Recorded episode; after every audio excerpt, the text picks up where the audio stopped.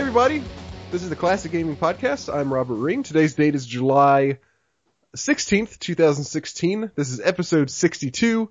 That was Alone in the Chaos with our intro music. With me is Blake Corey. Hey! And Blake Corey. Hey! We we, ha- we have two Blake Coreys this time instead of one Blake Corey and one Jay Totaro because Jay is apparently on vacation. He said there was a chance he might be able to make it, but it turned out we heard. that was last week. That was yeah, exactly. That was the last week. Like that was like a week ago. He was like 50-50. Yeah. and then he must have gone off to like Africa or something. So anyway, this may be a shorter episode than usual. Jay will be back. Should be back for the next one. I was gonna see actually if if like I was gonna see if you wanted to do like if we all three wanted to go ahead and just do one next week because we've been missing so many, but I can't do next Hey, week. So you son of a bitch. I didn't want to bring it up because I also didn't want to like lock into that. And I'm like, oh man, I got other stuff going on. I want to relax sometimes. Shit. Now, now I just get to be mad at you. Damn it, Robert. You're ruining, you were tearing us apart. I took the fall for the team. Is what you can think of it that way. Whatever. So hopefully we'll be back in two weeks after this episode with a regular number of hosts and a regular time, a regular amount of time in between. Ain't nothing regular about us. Hey! Boom. Get it? I'm actually calling us weird, and I'm saying that we can't keep a regular schedule. ha! Damn. we got some. Shut up in the got background. The peanut gallery doesn't get to We got- contribute. Jesus, woman. So you went to Summer Games Done Quick, Blake. Uh, you don't have to give us an in-depth rundown or anything, but uh, how was it overall? It was fun. Good. I, I watched a lot of it uh during the week. You know, of course, obviously it was streamed up. I watched pretty much- no runs. I pretty much spent my entire time, um, like, just hanging out with friends. I watched maybe 30 minutes of runs down in the room itself. Damn. Most of the Holy runs shit. I watched, I watched on uh, on stream from my laptop in my hotel room.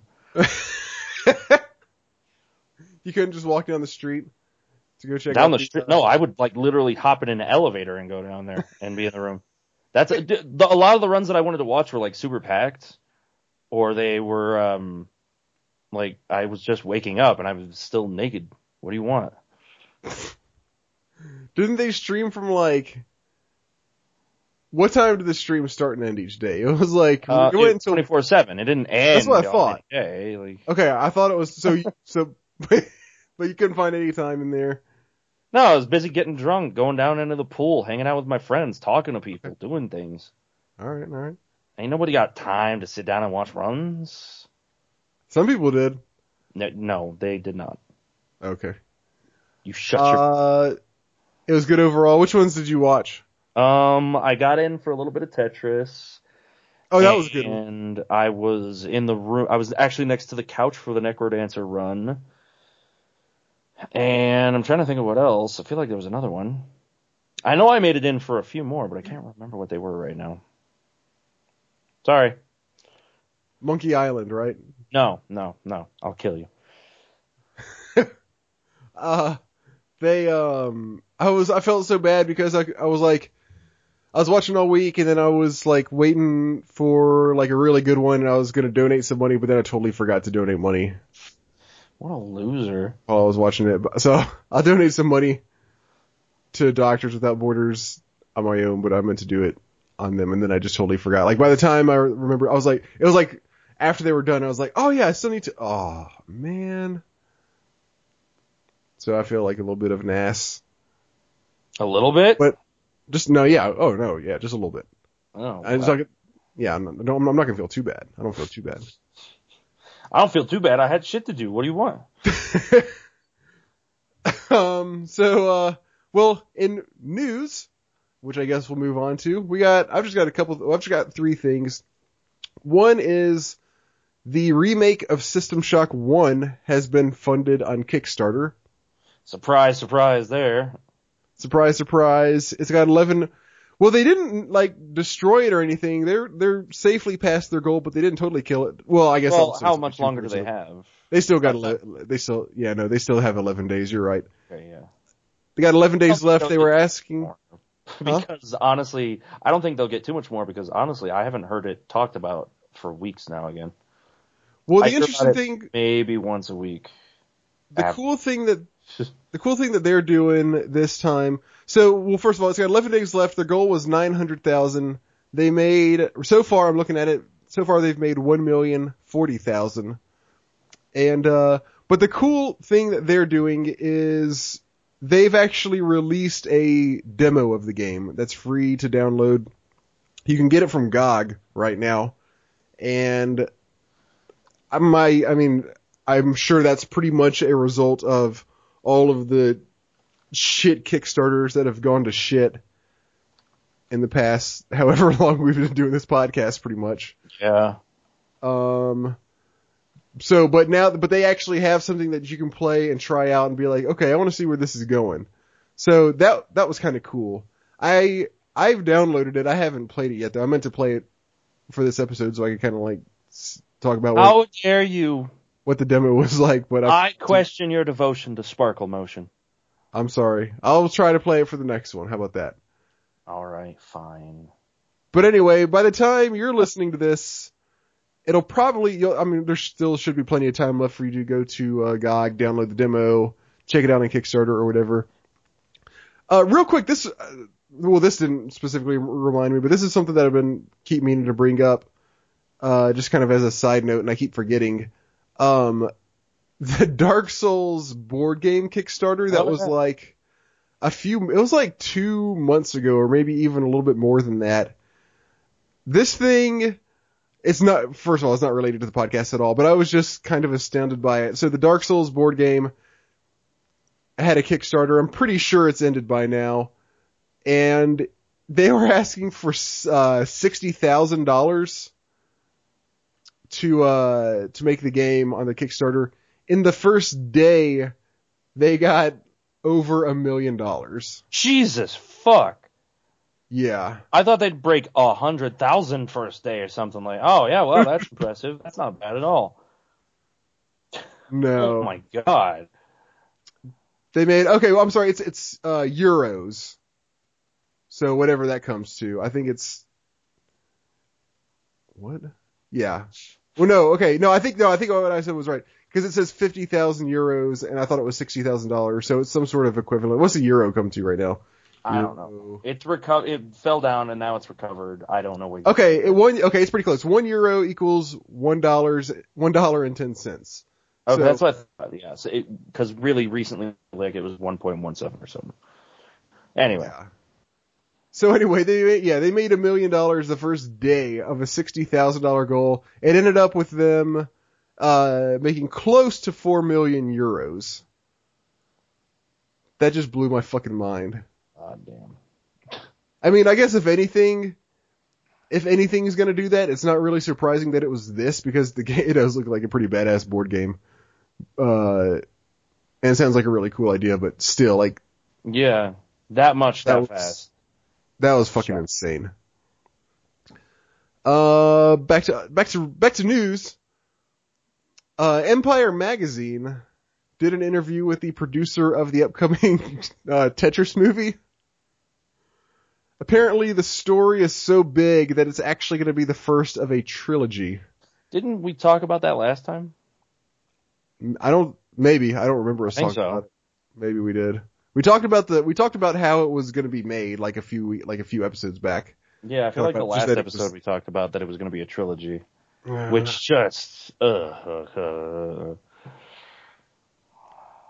I, I mean, they keep saying it's really not like like nobody really like we can't tell you what it's going to be like, but it's really not what you're thinking. Like nobody like has any idea like what we're really doing. But like that just makes me think like like why? I mean, obviously maybe they'll surprise us. I, I'm gonna wait and pass judgment until the damn thing comes out. But like, I really hope this isn't something that's just basically called Tetris just to have Tetris in the name and then I don't know what I ho- actually I don't know what I want. I don't know if I hope it, that's not what they're doing because then they're just trying to cash in on the on the Tetris name, or if I hope that they're actually I don't know.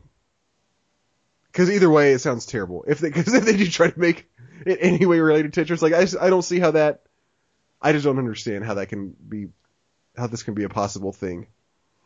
Yeah. Uh, I, I, I'm not even paying attention to the movie. I just don't give a shit about it at all. yeah, I think that's probably the best course of action here, for now. And then finally, I'm sure you've heard about this. The Nintendo Classic Mini has been announced. This is a little tiny baby Nintendo, and it Oh, plays, yeah. and it comes preloaded with uh, 30 Nintendo games. I think it's going to cost like 60 bucks, and it's uh, it's got HDMI output, so all of the games are apparently uh, up-resed. You cannot like put it only like you can only play what comes on it. You can't like put a cartridge in it or anything or like download anything else onto it. It just comes stock with these 30 games and that's what you get. Uh, I again, I believe the price for this is going to be 60, but I can't find anything hard on that. So, uh, it could, if, if, if you are someone who doesn't like, you know, really want to get into buying the original consoles and stuff like that, but you want to kind of ha- still have something physical to buy, uh, this is this is kind of potentially pretty cool actually. The uh, the titles it's coming with, I'll go down the list real quick. We got, give me a thumbs up or thumbs down on each of these. All right, all right, Blake. okay. All right, we got Balloon Fight. Thumbs down. Down. I don't care about Balloon Fight. I never played it and I have no interest really. All right, It seems Bubble like a really nonsensical platformer kind of thing. It's not really platforming, but yeah. Bubble Bobble. Um, thumbs up. Okay, Castlevania. Thumbs up. Castlevania 2. Thumbs down. Donkey Kong. um, like the arcade type Donkey Kong. Yeah, yeah. Eh, thumbs uh, okay. Thumbs okay, yeah. I'm, okay. Donkey Kong Jr. Uh, I don't remember the differences with Junior, Yeah, I so just, I, I, don't guess for me, I'll just say down. I know I just clicked it is a it different says- game. I remember it's like fundamentally different. It plays quite differently, but I just don't know how. It I, says I uh, could be. The description says Donkey Kong has finally been captured by Mario. In this unique role reversal platformer, you play as DK's son Junior and must save your dad from Mario's clutches. Yeah. Swing and climb. It looks it looks like a it looks basically like the same game except you're playing as a little baby Donkey Kong. Uh, anyway, Double Dragon Two. Um, I can't remember much between one, two, and three. I want to say I'm gonna give it a thumbs up just because it's Double Dragon. it's it's an old school beat 'em up. I haven't been big on them on the podcast. If you're looking for that, and yeah, for me personally, I don't care about those anymore. Thumbs down. All right, Dr. Mario. I have never actually been a fan of the Dr. Mario series. Thumbs down. Oh wow, that's funny because I usually don't like games like that, but I used to really like Dr. Mario. Uh, Excite Bike. Thumbs up. Big thumbs up. Fuck yeah. Final Fantasy. Thumbs up. E- Even if the original is not great, it's uh It for deserves personally, it's part of my legacy. Yeah. Uh, Galaga. Galaga. God, there's so many space shooting games. Is that that's the one where you're? Oh, oh, I actually played it at SGDQ. There was an arcade room there. Uh, Galaga's okay. It's kind of like one of the They're much better shooters to play, though. I feel like thumbs Okay. down. Oh, okay. Ghosts and Goblins. Thumbs up because I hate myself and I like games that are that stupid. Makes sense. All right. Gradius. Uh, greatest thumbs up. That's one of the. Ice- It's. I, I like the gameplay mechanics a lot more than Galaga, even if the game is a giant middle finger if you ever die. yeah, it's one of those like. Yeah, like if Oh, you like- lose your power ups, that's it. You're done. You're Yep. done, son. Uh huh. Ice Climber. Um, I've actually played about five minutes of this now. Seems like an okay kind of game. I'll say thumbs up. Okay, cool. I haven't ever uh had the chance to play Ice Climber, but I really want to. I didn't until very recently, and it was a s- seemed actually kind of interesting. Okay. Uh, Kid Icarus. Thumbs down. What a terrible game. I, I can't remember if I've ever actually played this or not. I think Like, I've played a little bit of it, but I've watched Game Center CX where uh, Arino plays it, Chief, the Chief, and it looks awful. Okay. Kirby's Adventure. Thumbs up, I guess. All right. Mario Brothers, the original, where you're where it's like oh, the versus. Yeah. Uh, it's a fun versus game. Thumbs up. If you have someone else to play with, thumbs up. Yeah. I'm with you on that one. Mega Man 2. Thumbs the fuck up. Metroid. Uh, I don't know. Thumbs up, I guess. You don't know. I haven't played the original. Remember? Uh, oh, you haven't played it at all? Yeah. Oh, okay. Well, th- Then- not that I remember. If Okay. I ever did, I don't remember anything about it. Okay. I'll give it a thumbs up for you. How about that? I'll step Okay. in on this one. Ninja, Ninja Gaiden. Again, uh, just like Ghosts and Goblins, I hate myself. Stupid, hard, fun ninja game. Thumbs up. You're all about those. Uh, Pac-Man. Um, thumbs up. Yeah. Okay. I hear you on that one. Uh, It's another. Fun- It's it can be a little fun. I, thumb up ish. Punch Out. thumbs up. As a kid, it was really difficult to appreciate the kind of difficulty that they wanted. It was it's it's Dark Souls. Honestly, it's Dark Souls without walking around looking for the next boss. Because you've got to learn your boss patterns, you've got to learn their tells and all this kind of shit. Uh, and it's very. Dark Souls in that regard. Except it's a lot more punishing than Dark Souls. All right. This one it says uh I've never seen it called this before, but the title and you, and when you click on it to get more description, it just says Punch Out as the title. But on the main list of oh, all the it's the games, Mr. Sandman thing. Mr. Dream. Mr. Dream, yeah, yeah, yeah. Mr. Sandman's a different character in the game. Yeah, they have to do that because they don't have the rights to use uh, Mike Tyson's likeness. Yeah, but didn't but wasn't it just called Punch Out? Um, I don't. It's, I think it's been both. Okay. They do both. I think its full title is supposed to be featuring Mr. Dream or Mr. Okay. All Star. Get your game I- on. I- play. I never knew that. I thought once that they like stopped being able to call it uh, Mike Tyson's Punch Out, I thought it was just called Punch Out. Yeah, I don't know. Uh, Star Tropics. Uh, thumbs down. What a bad game. That's the one where you need the instruction booklet to get through one of the puzzles of the game, I think. So Oh, really? for this particular, uh, for this particular release, it's got to be a thumbs down because they're not going to release the a big instruction booklet with it unless there's like a PDF file on the Nintendo as well that you can pull up in the game and be like, oh, this is what I'm supposed to know. Okay. Super C. Um, I've not played Super Contra, or at least not that Super Contra. Because yeah, yeah, because Contra on the Super Nintendo was called something else. It's basically a harder Contra. I always enjoyed Contra, so I, I guess I'll give it a thumbs up. All right. Super Mario Brothers. Uh, the original, thumbs up. Yeah. Super Mario Brothers 2.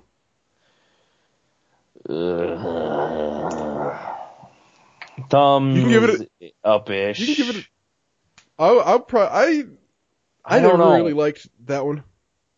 I do and I don't. It's it does some things that are cool, and then it does some things that are absolute shit. Yeah, I, I, I hear you on that. Uh, Super Mario Brothers 3. Thumbs up. Probably the best game on the list. Tecmo Bowl. Yeah, you're probably right. Uh, Tecmo Bowl, eh, thumbs down. Legend of Zelda. Thumbs up. And finally, Zelda 2: The Adventure of Link. Thumbs down! Is there is that a bad game? I've never played I don't it. like it. I don't like it whatsoever. It's, uh, it's like a, so the original Zelda had some problems of being like, hey, you need to go here to do this, eh, but it's really poor about telling you that kind of shit. Zelda 2 is also very bad about that. It's 10 times as bad as Zelda 1 as far as like Oh, wow. hidden passages, needing to go into this area with this item and use this spell, blah, blah, blah, all this kind of stupid crap. Okay. I really don't like the design of Zelda 2. I kind of thought about maybe buying Zelda 2 recently, but I might not if if that's what it's I like. I mean, you can. download it somewhere and try it out, and then be like, okay, I don't hate this. Yeah. Maybe I'll buy it. I now the big thing, my big problem with this Nintendo thing is that most of this stuff is available on the Nintendo eShop. This is Yeah, a little it is. goofy item that I don't. There are not that many games on there that I would want to buy in the first place. So, for me, it just is an item that would sit on my console area and collect dust. Mhm. It's a collector's item more than it's a practical thing. Yeah, it is. You're right. What's like that uh, what's the pricing on it actually? Because it's like sixty. I think bucks? it's I think it's sixty dollars. So put it this way: if there is something like five or six games on there that are also available on the eShop that you want, then you can buy that and you're coming out ahead because you're getting those five or six games that you want, as well as also getting the other 25, 24 games. But for me, that doesn't like even if I wanted to buy all those games, it doesn't outweigh the fact that it's another physical thing getting in the way of a lot of stuff when I, I I'd rather just have space there. I'd rather not have something literally collecting dust. So Yeah, I kind of feel the same way. Like, it's sort of like a gimmick. There's not Yeah. really like. I mean, I, I guess uh, if you don't have a Wii U or something like that, then then I then maybe yeah, that's a good reason to buy it. But when you go to uh, like like I said on this list on Nintendo's site, they got a list of the games. You can click on one to get more information, and, and some of them have a video of the game, just like a little you know like trailer or whatever. And when you click play on the video, it literally shows someone playing it on a Wii U. So nice. it's it's a little awkward, but I mean, I guess I can't fault them for uh for for throwing out some uh classic games and making them marginally more accessible. I don't know, whatever. Yeah, I I mean, sure, whatever. I get it. I just don't care myself. Yeah, I'm not really interested in it, but it's not it doesn't it's not like it doesn't like offend me or anything. Yeah, I like. I'm not even going to get into the legality or the morality of um of retro games and emulation and all that shit, and whether these are going this, like this is going to support Nintendo, but it's not going to support the developers that helped make those games when they came around and all sorts of stuff like that. Blah blah. blah. So, eh, We'll leave it up to the audience to decide. How about Yeah. that? yeah. Oh, obviously it's up to them. I'm not going to tell them how to live their lives, except for the part where I tell them to give me money. I mean, That's not Well, that's not what we're about. Well, n- no, no, no, no. Did you get like split personality disorder? Don't throw this we shit around. Don't speak for me. what? What do you mean don't speak for you? You said that's not what we are about. Yeah. Yeah, and don't don't do that. Don't speak for me. Don't do it. How would I See, what's agree funny about that is that I'm saying don't speak for us when we were just saying, um, oh hey, well I'm gonna let them decide. And it's like, yeah, no shit. It just there are layers to the joke, Robert. Let's move on. You've ruined it again. I think I got it halfway. I don't know if you did. You got right, it let's go halfway through me explaining it, maybe. let's go. let's go on to, to games then. Uh, I think I went first last time, so why don't you go first? All right. So, since Jay's not here and I've got some catching up to do, we're going to talk about two games. And guess what, everybody? It's two RPGs. So, kiss my ass. I thought they were gonna be two point and clicks. No, God, no. So, all right. So the first game I'm going to talk about is Grandia 2. This was a game that was originally uh, released on the Dreamcast. I don't know when it came out, Robert. Your silly rules don't apply to me. Deal with it. Oh man. uh, I was actually playing I'll the find Steam out. version. Good for you. You don't have to tell us though. I don't uh, know when the original release was. 2000. What? I thought it was like 99. Whatever. So it came out on the Dreamcast in 2000, and then it was got a PlayStation 2 Anniversary Edition, I believe it's called, that came out a year or two or some odd later. Apparently the PlayStation 2 version was terrible, but the thing is, even the Steam version wasn't that good. The game has some, uh, it's got its share of issues. We'll get around to those. So this is a game that's been talked up to me as one of the absolute classic pinnacles of JRPGs. Uh, my roommate slash sort of ex-roommate, since her stuff is all here and she pays rent, but she hasn't like stayed here in her room in a month now. She talked the game up big to me. a friend of mine by the screen name of Martin Broadcloak talked it up to me. Um, and a couple of, of my other viewers also talked the game up to me. So I was looking forward to it. I was like, okay, this is going to be an older game. It's going to have some flaws, but it's going to be a really, really, really good experience. I'm actually kind of looking forward to this. And so then it got a Steam release, I believe last year around September, uh, maybe even like October. And so I Looks bought like it. uh, yeah. Sorry, go on. You're, yeah, that's pretty much right. Okay. So I bought it and I was like, all right, I'm going to play that for RPG or I'm going to finally get around to getting through that. It's been a year of people telling me how good this game is. I'm going to make that happen. It did not live up to the hype. And I, as someone that doesn't even normally get too super hype about games, I wasn't hype about this. I was looking forward to it. Uh, but it didn't even quite meet those expectations. Uh, it's definitely a game of the time that has aged like milk. It does not stand up as well today. It's one of those games where it's like it's very trope heavy. On like, uh, there's a tsundere character. You've got your goody goody two shoes kind of character. The What's main tsundere character mean? It means like there's this girl that's into you, but she's mean to you, basically. Okay. So there's that going on. And then there is uh, just like a lot of tropish kind of anime characters, and people were like, "Well, it's before the tropes become became a thing," and it's like that doesn't mean that they're any more interesting. Like I, I can't give it a pass just for that, just for funsies. Um, so a lot of the characters and the story stuff has aged really not well. Storyline, it turns like you're working kind of for the church, and then it's like, oh, the church is evil. Spoilers. Oh no. You couldn't see that coming if you ever go to play the game. And if you couldn't figure that out, I'm sorry, but I doubt you can even read the text on the screen. And let's see, what else does the game do? I think my favorite moment of the game was the fact that the main character, you'll love this, Robert. It's kind of a good thing that Jay's not here right now. okay. The so this was Pretty a good. fully a more or less fully voice acted game. Uh, some of the dialogue doesn't have Oh, okay. didn't have voice options, but the main character was voiced by Liquid Snake. Holy shit. So this happens with a lot of the characters. The, The bird main character follows- is. the main character is Liquid Snake.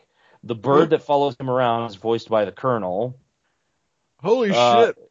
the whole like the whole cast honestly the whole voice cast was um it they must have hired whatever studio did the work for Metal Gear Solid because it's Yeah. at least half a dozen if not a dozen voice actors that are from Metal Gear Solid so every time a new character came up we uh, everybody in my chat we were all like wait who is this I know this voice and we look it up and it's like there you go another Metal Gear Solid character because of course it is Notably, I, I hear you're leaving out David Hayter, so I take it he's not in here. No, he was not in there. I was Okay. disappointed. I never heard him anyway. So Okay. we're going through the game, and because this is Liquid Snake, every time he attacks in battle, I hear Liquid Snake going, What does he say? brother, Brother, brother, What? He says, uh, just like he announces attacks, and he's like, oh god, I got hit. It's Just combat, action RPG combat, stuff like that. Okay. And so every time he would pl- hit and in battle and all this shit, I would just tab out from the game, go over to a YouTube video and hit play on it, and it would be a sound clip, a collection of Liquid Snake going, brother, brother, brother! Just shit like that over and over. And I would just do that though for like the first day was probably five hours of this. And Holy the shit, end of the stream, How did I miss this? I don't know. You would have had a blast with this though, man. I know I did. so then, as it turns out, later in the game, you find out that one of the big bad villains of the game is the main character's brother. So this whole time, I've been playing up this brother joke. I don't Holy know shit. anything about Grandia 2. So he's like, I've got to go kill my brother. And I'm just like, what? What? No, that couldn't have just happened. Holy shit. And guess who his brother is voiced by? Himself? Solidus Snake. I am not making No. this up. I could not fucking believe it. Oh, it was perfect. it was so, so perfect. I was so in love with that moment alone. It was actually some of the most fun casting I've ever done because I don't know the game at all. I don't have attachments to it. So I just dicked around and had a lot of fun with stupid stuff like that. Oh man, it Wow. was hilarious. So gameplay wise, uh, you have characters that die, etc. There's all this kind of stupid stuff. Wait, And you mean like like permanently or yeah, like one of your main characters dies near the end of the game and then gets replaced immediately. Wait, so it's like a scripted thing. Yeah, yeah, yeah. So- okay, okay. he sacrifices himself so you can get away. It's it's it's a lot of tropey stuff. So gameplay wise, the combat. Uh, so getting into combat, actually, let's start with that. I really liked this in this game, especially because I kind of wanted to get through the game as fast as possible. I wasn't in love with my experience, so I was like, yeah, I just want to go. You're able to avoid battles. This is a very, um, I'm trying to think of one. Like Super Mario RPG, that's one prob- a lot of people should know, where you'll see the enemies walking around the field, and you can just dodge them, walk around them, and not get Sure. into a fight. I really like that aspect. I'm glad that uh, as I'm going back and playing some of these games, I'll I'll play a few uh, that ha- have way too high of an encounter rate, and I'm like, this makes me want to die. And then Yeah. I'll go and play a different game where it's like, hey, I can avoid all the combat if I want. This is fantastic. Uh, that first category that I just mentioned, where there's way too many random encounters. Yeah, my second game is that, by the way. Okay. We'll get that though. So the combat itself, uh, it's you've got your uh, field, so it goes in and your characters move around. They have a movement statistic, but you don't really control where they move or anything. It's very much like Suikoden 3 in that regard, where you'll have uh, these characters in this field, and there are AoE attacks that hit your characters, but you can't control where your characters are standing at any time. So you might be like, oh, he's about to bust out at this attack. I really want to move this person out of that radius so they don't get hit, but you can't do anything about it. You're stuck in there. All that you can do is can uh, tell your characters to like go up and attack and use this ability, etc. Shit like that. Okay. um, this is one of the things that I didn't like this aspect of the battle system. It's actually very annoying. In this game, it's not as bad. I remember wanting to throw my disc because of this in Suikoden 3 and getting into a fight where my guys would just stand in the middle of a giant area attack and just all get destroyed. I'm just like, why are you so dumb? Why are Yeah. my allies the dumbest people ever? Aside from that, other things that the combat does is that instead of like each individual character having this like ATB where you see that their bar is filling, there's one bar that you see everybody on, all of your characters and all of the enemy characters. And what happens is that there's the big blank space where you're not able to do anything, and then it'll fill up about three fourths of the way. And then whichever character it is gets to choose an action to perform. Depending on what action they pick, it'll have a different charge time. Uh, they'll be able to cast it from different ranges, so on and so forth. So then the last one fourth of that bar is them, is the character charging up that particular attack. One of the cool things about the combat system that I didn't have to take advantage of all that often, that was actually somewhat annoying to try to play and use, is that if you hit a character that is in that last one fourth while they are charging up their attack, if you hit them with a specific kind of attack that cancels their moves, they're, they'll get basically stunned and they'll go back down to, instead of having one fourth of the bar left to go, they'll be one fourth, one fourth full and they'll have three fourths of the bar left to fill. Oh, weird. So this actually adds an interesting um, dynamic to making decisions about what moves you should do, when you should do them, so on and so forth. And I did like that aspect. I wish it had been a little less annoying to take advantage of. Uh, and then there is the character growth system, probably my favorite part of the game, my favorite aspect. You have, instead of each character having a specific group of abilities, like this big group of abilities that they learn and that's all they have access to, what you have is you get your eggs and skill books, and then each character has their own built-in abilities. And I think the built-in abilities are called moves. So every character has their own set of moves that they can do. And you can't equip these moves and give it to another character or anything like that. So you level these moves up using one of the types of points that you get from winning battles. You get um, experience, magic coins, they're called coins, and then skill coins. So for the moves, you use your skill coins to level them up. As you increase an ability, it has, in general, I think it doesn't get more damage, but it does get more uh, uh, faster charge time. So like when you max out a move at five stars, it charges almost instantly. One of the bar advances and your character goes off.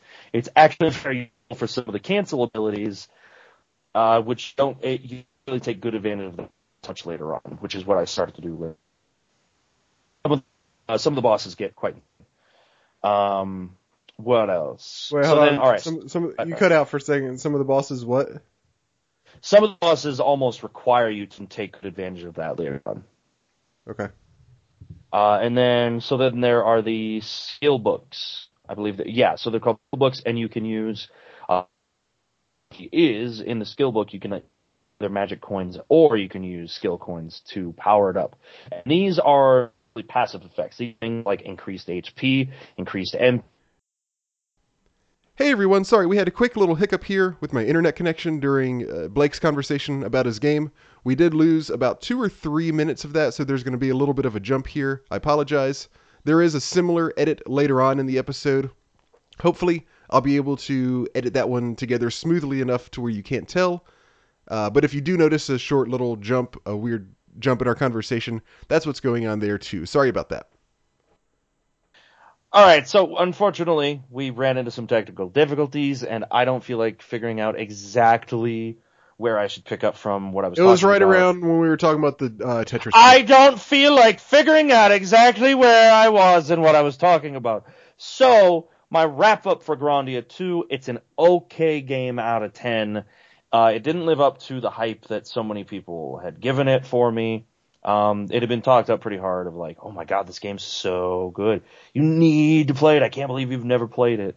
I'm not mad that I played it. I, I don't feel bad about that or anything. uh, like, it's not like a game that I'm pissed off that I spent time on. It was interesting. you got to hear it the- wasn't terrible. And I did get some amazing, amazing voice acting. That was quite worth it, yeah. Um, so, enough about that. My next game, I mentioned, uh, that an RPG that has far too many encounters, and good lord, is there a lot of, are there a lot of those? Uh, so the next one is Suikoden 2 often Oh, heralded shit. as the best by far of the uh, the Suikoden series. Um, and I, from what I've been able to play, I would probably agree. I've played one. I uh, one is good. I played two. We'll get to that. And I've played three, and I hate three. Uh, everyone always harps on four really hard, and someday I'm going to play five. I'll figure it out. Um, let's see what uh, what to start off with with Suikoden 2 though. So it's a turn-based combat system. It's not an ATB combat system like Final Fantasy games. It's uh, turn-based, much more like the older Final Fantasy games, such as Final Fantasy One. So you'll choose your team to take their actions. You can have up to six members on your team, and then those six characters will act, and then the enemy will act, and then it will go back to your turn. Now then, you have six characters on your team at a time. Up to six characters, I should say. Suikoden is known for every game having 108 recruitable characters. Now, out of these 108, only a certain number can be taken into battle per game. The rest of them sit around your castle and they do other things, such as let you change your window colors, change your sound effects. They let you participate in cooking mini games. They let you take baths to go into hot saunas and things like this. Uh, there's probably, I want to say, at least half of the characters are battle ready. I don't know. You've played through Suikoden 2, right, Rob? No, that's the one that I haven't played. Okay, you've played one then. I've played like 60% of one and I've beat Okay. three. Okay. Um, did you 100% three? Uh, I got close to it, but Okay. no, not quite. So, the, do you know, uh, like how many characters can take you can take in a battle in three? Do you kind of remember? Uh, I don't remember. It's been too long. I feel like it was more than 50% though. Yeah, I'd say at somewhere around 60 or 70 of the characters, probably. I'm sure I could Google it and find out. right.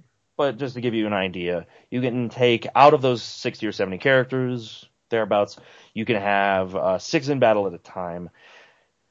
Now, the game itself is about war. I think that's a that's true of every game in the series. It's about war boiling over. Yeah. It definitely happens in one. It is in two for sure. In three, war is building up, and then four and five, I'm not totally sure, but the first three for sure. Uh, and what's happening in two is that you're the son or the adopted son or adopted grandson. You always call him Grandpa Genkaku, so I guess they it's a little bit different than fa- adopted son, which is strange because it's not like he adopted your dad and then your dad had him. Whatever. So you get adopted by this guy who was a general in one of the armies that were war- was warring years and years ago, and he's also like a martial artist. He's been training you. He's a really good guy. He's been raising you and your adopted sister, and you guys are all very close. And then he dies, and so you join the army, and you and your friend uh, are in the army, and then it turns out that your commander is a traitor who is now working for the other army, who is now trying to start a war up again. So you and your friend run away. Eventually, you guys get split up, and you get two of these runes of power that are the strongest powers that unite the universe. Damn. So you have the Bright Shield rune, which is something that's uh, thought of as a defensive kind of thing, where you're uh, you're more passive, you're more caring, compassionate, etc. And your friend gets the Black Sword rune, which is about um, driving power and everything that comes with that. We'll say. Excuse me. So as time goes on, you end up getting your own castle. You start recruiting people, and eventually, uh, you and your friend get to confront each other a few times. Your your adopted sister dies, or does she? Ooh, Oh, and so on and so forth. Uh, overall, the game is not bad when you look at it like this. Unfortunately for me, what bothers me so much about the fucking game is that it takes. Well, all right, there's a few things. Since we have already started talking about the combat, let's focus on that a little bit more for now. Uh, the combat itself is fine. It's a little bit binary a lot of the time, in that you'll be going up against bosses, and they'll eventually get to the point where they're always taking two attacks around. And for the most part, at least one of their two attacks, if not both of their two attacks, will be an AoE attack that does so much damage that if you don't heal up on the next round, you will die. It's actually very boring and very simplistic in that regard. Uh, it hurts the game quite a bit. The other thing that I hate is how often the game forces you into having forced party members. What that means is that, like I was saying earlier, you've got this cast of at least 50 characters that you can take in a battle, and it's probably more like 60 or 70. But you don't get to choose which characters you want to take with you. At any time, uh, almost literally any time in the game, you have one, if not two or three forced party members. This is even after you get your castle, because for a long time, you're very railroaded, and you can only use who is currently joining up to adventure with you regardless of who you might want there. Then later on, once you get your castle and you're able to choose your party members, even when you get to choose them, there will be a few forced party members on you at almost all times. And this is something that I hate because you have this huge cast of characters. You've got, you're never going to connect with them like on an emotional level, really. You're going to look at a character and say, that guy seems really cool. I want to use him in my Yeah. party just because he seems like fun. Unfortunately, you never get to do that because you'll get one or two people forced into your party. A lot of the time, the characters that are forced onto you are uh, short range characters. I'd say maybe like 50% of the time they're a short range character. And what that means is that your party formation is three in the front and three in the back. That sounds lewd when I phrase it like that. I'm sorry. don't, don't apologize. uh, so you've got your three frontline characters, and short range characters have to be in the front line to use their weapon. Medium range characters can fight from either row, but they can only hit enemies in the front row. Long range characters are able to fight from either row, and they can hit enemies in either enemy row. Enemies have the same party formation that you do. They have a front row and a back row, just to explain that. So, a lot of the time you'll have a short range character forcing their way into your party because they need to be there to tell you how to go and raise your country, essentially, to help you out because they're friends with this person. Or whatever the excuse is to force them into your party so that you have to bring them with you. And I hate that because you're you're getting you're losing at like almost all the time you're losing at least one short range character slot. So that slot is gone. That means you have two characters that you can put in the front line uh, with short weapons if you are personally inclined more towards those character designs or whatever it is about them that you like. And then, I mean, just the fact that you're also, even if you're not c- taking into consideration the fact that you have to limit based on that choice, based on like making the most out of your party slots, you're just plain getting your party filled with characters that you might just be totally tired of. So you might want to use the, you might have your eyes set on five characters to go along with your main character. And the game is just like, nah, son, you have three characters that you can choose for this next mission. You have two characters that are forcing themselves into your party along with your main characters. So choose wisely. And it's just like, I don't want to use these people. There's this huge cast of characters that I like really am into the designs of so many of them. And then it gets to a point where you just aren't, they just don't mesh with you at all anymore for so many different reasons whether it's they don't mesh with you, they don't mesh with the new people you've recruited, and all this other stuff. And it really grinds the shit out of my gears that they force party members on you as often as they do in the game. It's completely uncalled for with the kind of design that Suikoden games are known for, where you have you recruit 108 different friggin' characters. It's dumb. I don't know why people defend that. And my other huge gripe with the game is that it takes about 15, 10, I'd say 10 to 20 hours for the game to really get going. So as I said Oh, earlier, um, so the game is about 30 hours long, 30 to 35 hours if you're 100%ing it and you're trying to recruit all 108 characters. You don't get to start using, you don't even like get your castle until about 10 to 15 hours in, I think. And even then, once you do get it, you're still very, very limited for a while in what you're really able to do. So about 10 to 15 hours into the game, you're getting your castle, and that is a third to a half of the way through the game. That first segment, it's forced parties, it's railroaded, and it's just completely locking you down for that whole time. And for, again, for a Suikoden game, that is not what I want to see. It's really boring with the kind of ideas of recruiting all these characters. I want to be able to go out and explore the world. I want to have my castle. I want to be able to put people into my party and all this stuff. But no, you have to wait. And not only do you have to wait, it the early parts of the game are a lot of walking around and waiting even then. You walk into an area and an enemy will show up, but you're too weak, so you're hiding in the bushes because he's burning a whole village down. and it's like he leaves, so you finally get to come out after he told someone to act like a pig and then he kills them anyway. And you're like, well, that guy's a real dick. So you go back and you tell these people that force themselves into your party all the time what's going on, and they're like, well, we should probably run pretty soon. Well, we need to defend ourselves a little bit here. Go talk to this person. So you go off and talk to this person, then you come back and all this shit. And it's just so slowly paced for the first 10 or 15 hours, maybe even the first 20. And then for the last 10 to 15 hours of the game, you start getting some freedom, things start to pick up, and it starts being a not slog to get through. Um, actually, there is one other thing I greatly dislike about the game. Suikoden games often have a war phase. So you'll have your normal regular battles. Suikoden 3 has this as well, right? Where you control a group of units. Yeah, uh, yeah, and the first one does too. We, Yeah, like, yeah. The first one does. The first one is very different, and I think threes is also very different as well. Yeah. But uh, it's so this is the kind of phase I'm talking about. This is the war phase where you control, rather than just individual characters, you control characters that are controlling a unit, like an army unit. In this game, unfortunately, there are probably, I'll say 12 of these war battles in the game. I'd say there's around 10 to 15 of them. Oh, Let's that's go a with lot. 12.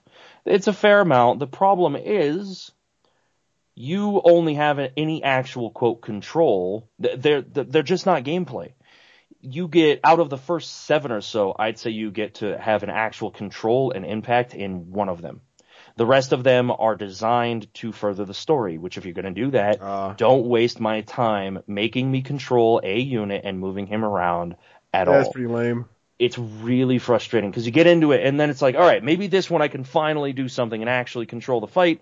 And instead it's just them giving you another tutorial or going, oh no, we have to retreat two turns into the battle because this other unit showed up, so we run away now. Over and over and over and over throughout the game. It's always there just to set up another story event happening. So it's like one character will run away in this fight and then your army has to react to that and that's why your army retreated and then it's actually just a trap for the enemy. And there's another time where you there are two units on the field and you literally sit there and watch them wait in the middle of a forest for probably three minutes while the army chases them down across the map, across the war map that you're not doing anything during. And then the the enemy units get there and what happens? They light the forest on fire. And that's the end of the war. That that little war battle, that little uh, sequence. That's the entire point. It is shit tier design. I don't know why people are so willing to forgive this game for so many of its fucking faults, but it pisses me off. It's a good game. It has its good points, but it has so many screw ups as well. And honestly, I'd say the war b- battles are probably the biggest screw ups of the entire game. Um, things that I like about the game, the art is really good, the music is good, the story, when it's being told, uh, and it's not being told to you in a really shitty way, is a pretty fun, interesting little war story.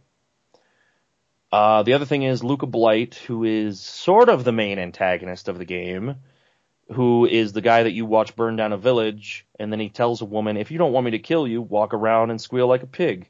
Get on all fours and act like a pig. And she does, and then he cuts her head off anyway.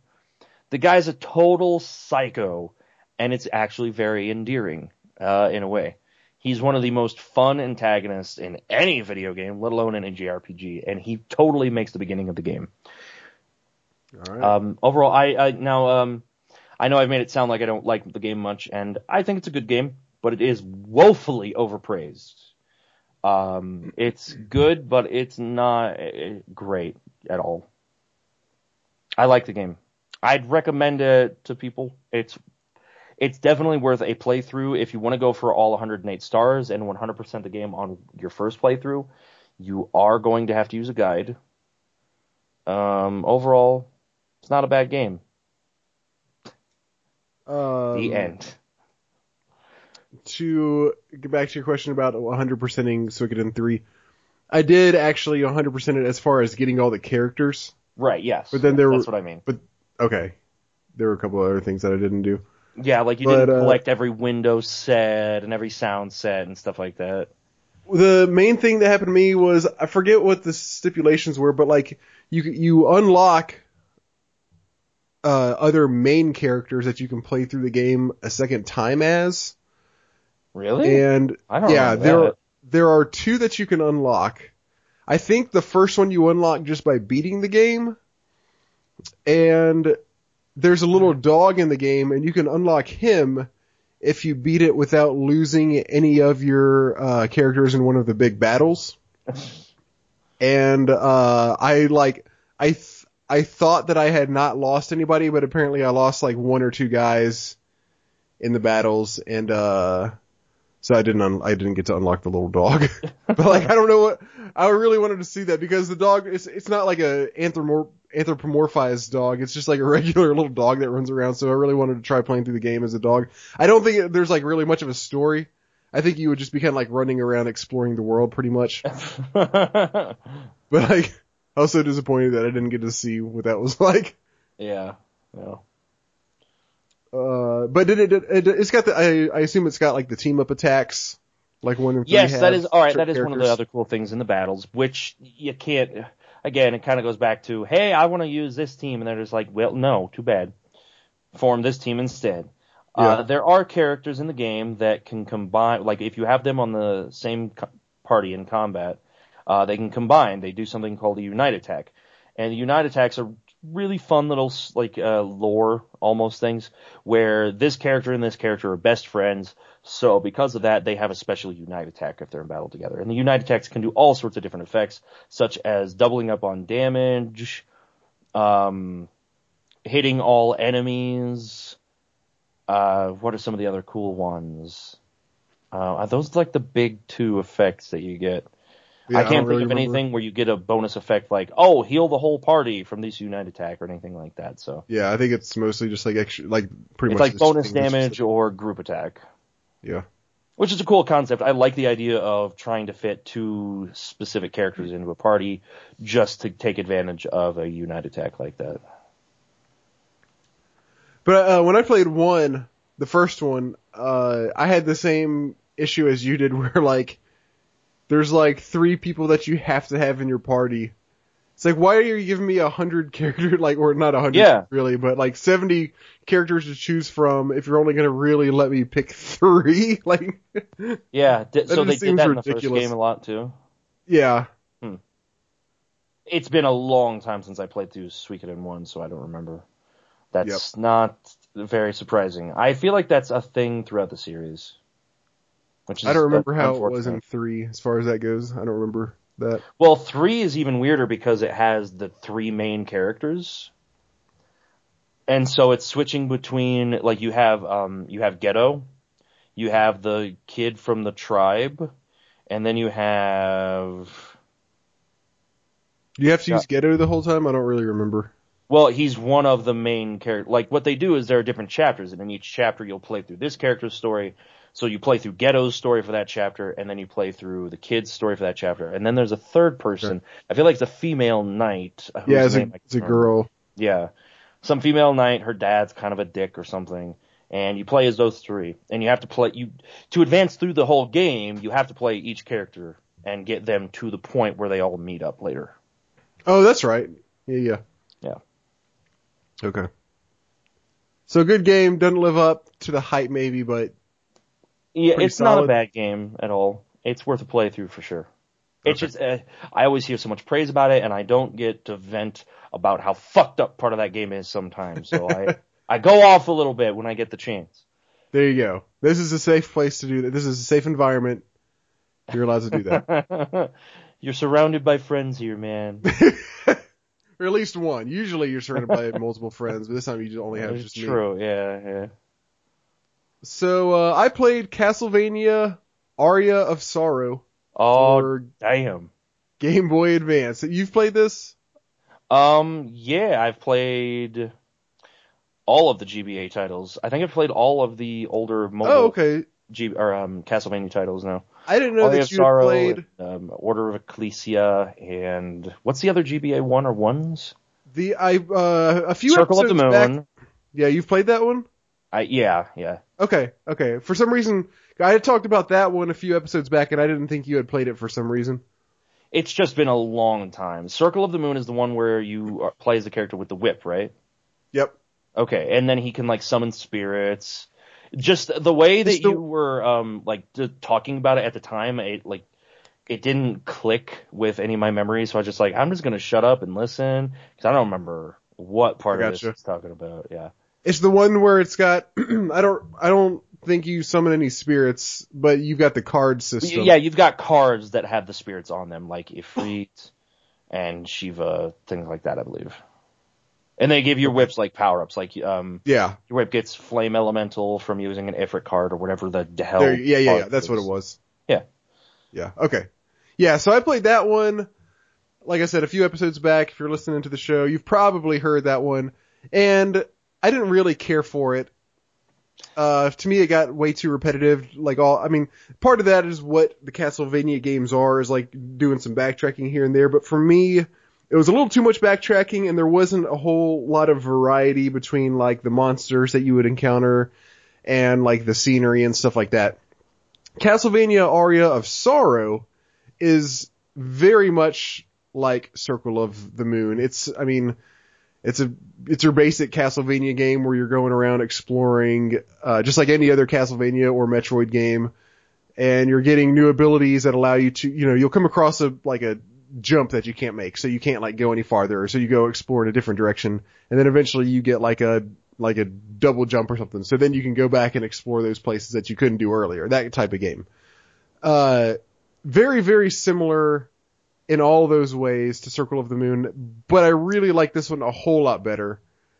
Uh, cause I feel like it just executed everything better than Circle of the Moon did. Um, so obviously it's a Castlevania game. It's got a really cool set, like the really cool, like fun kind of gothic horror setting and all that. Where it beats Circle of the Moon, in my opinion, is it's got, there are a few areas. It's got a, a better monster variety. So you're not just encountering like skeletons over and over and over again in just about every room you go through. There's a lot more variety as far as that goes. There's also a, uh, greater variety in like the in like the scenery and the areas you're in. Like they look more different from area to area than the different areas do in Circle of the Moon, and there are more of them. There's a the the they're more interesting and there's a better variety as well. Uh, also, I feel like the level design, just as the just as far as the game as a whole, like the map as a whole, is a lot better because it's it's still a pretty big game. There are lots of there are lots and lots of rooms, and it, once again, it's still the Castlevania style where you're exploring and you might come across something like some room that you can't advance through for whatever reason, just because you don't have the ability that allows you to do that and then you go in a different direction and eventually you get some ability. Like it, like on one part for instance there's water. And uh you can swim in the water but you can't like go down to the bottom of the water. And so like there's this one part where the water goes down at the end of this like stretch of a few rooms but you can't go there because if you jump in the water he doesn't go down into the water. He just kind of floats at the top. So eventually you get a an ability that lets you stand at the bottom of the water. So you get that and then you go there and then you open up this whole new uh, section of the of the map that you can play through. This was executed better as well because they just kind of designed it to where even though there's obviously some backtracking doing this stuff, I didn't feel like I was backtracking nearly as much as I was in Circle of the Moon. I felt like a lot of the time I was ex- I, I spent much more time exploring new places you also get uh, pretty cool abilities. Like you'll have like in Circle of the Moon, it was basically like your whip does this or that differently. For the most part, there were other things that were different from just what kind of attacks you do. But in this one, you've got so in Circle of the Moon, it had the card system where you had basically two decks of cards, and you would pick up cards as you play, and you can and you pick one card from each deck, and you kind of like equip one from each deck at any uh, given time, and then the combination of the two gave you some sort of boost or, or ability or whatever. This one, the system is different as far as that goes. So you can, uh, you get abilities from, some abilities you get from beating bosses. Some abilities you get from, well, there are three different types of abilities, and they're not really called abilities. They're called like spirits or something along those lines, uh, or souls or something. You get some from bosses, and those are yeah. you thing. absorb souls from enemies. Yeah, yeah. So you absorb souls from bosses, and then at any given time you can have one boss soul equipped. And then sort of just randomly throughout the game, if you, whenever you defeat an enemy, sometimes you'll absorb its soul and you get an, an ability from an enemy and you can have one enemy, uh, ability equipped. And then you get like I think it was from like objects that you like get from beating bosses or something along those lines. Uh, I may be wrong on this last one, and you can have one of those equipped at any given time. So you have three of these abilities of different types equipped at any different time, and like some of them make like uh, scythes fly around you all throughout the air, and some of them give you like where if you hit somebody, then it gives then you like uh, vamp a little bit of health from them and that kind of stuff that system was pretty cool and it worked out pretty well. Um, there also, uh, this, this was the, I, so I'm not like a huge Castlevania veteran or anything. I know, I don't know if this is done very often in other Castlevania games, but this one has lots of different types of weapons. And I don't even know if there, I don't it's even know common if there's Metroidvanias. So, yeah, I know that in Symphony of the Night uh, you can get like uh, 15 different weapon types, and in those weapon types, there's like four, five, ten weapons each. Okay, okay.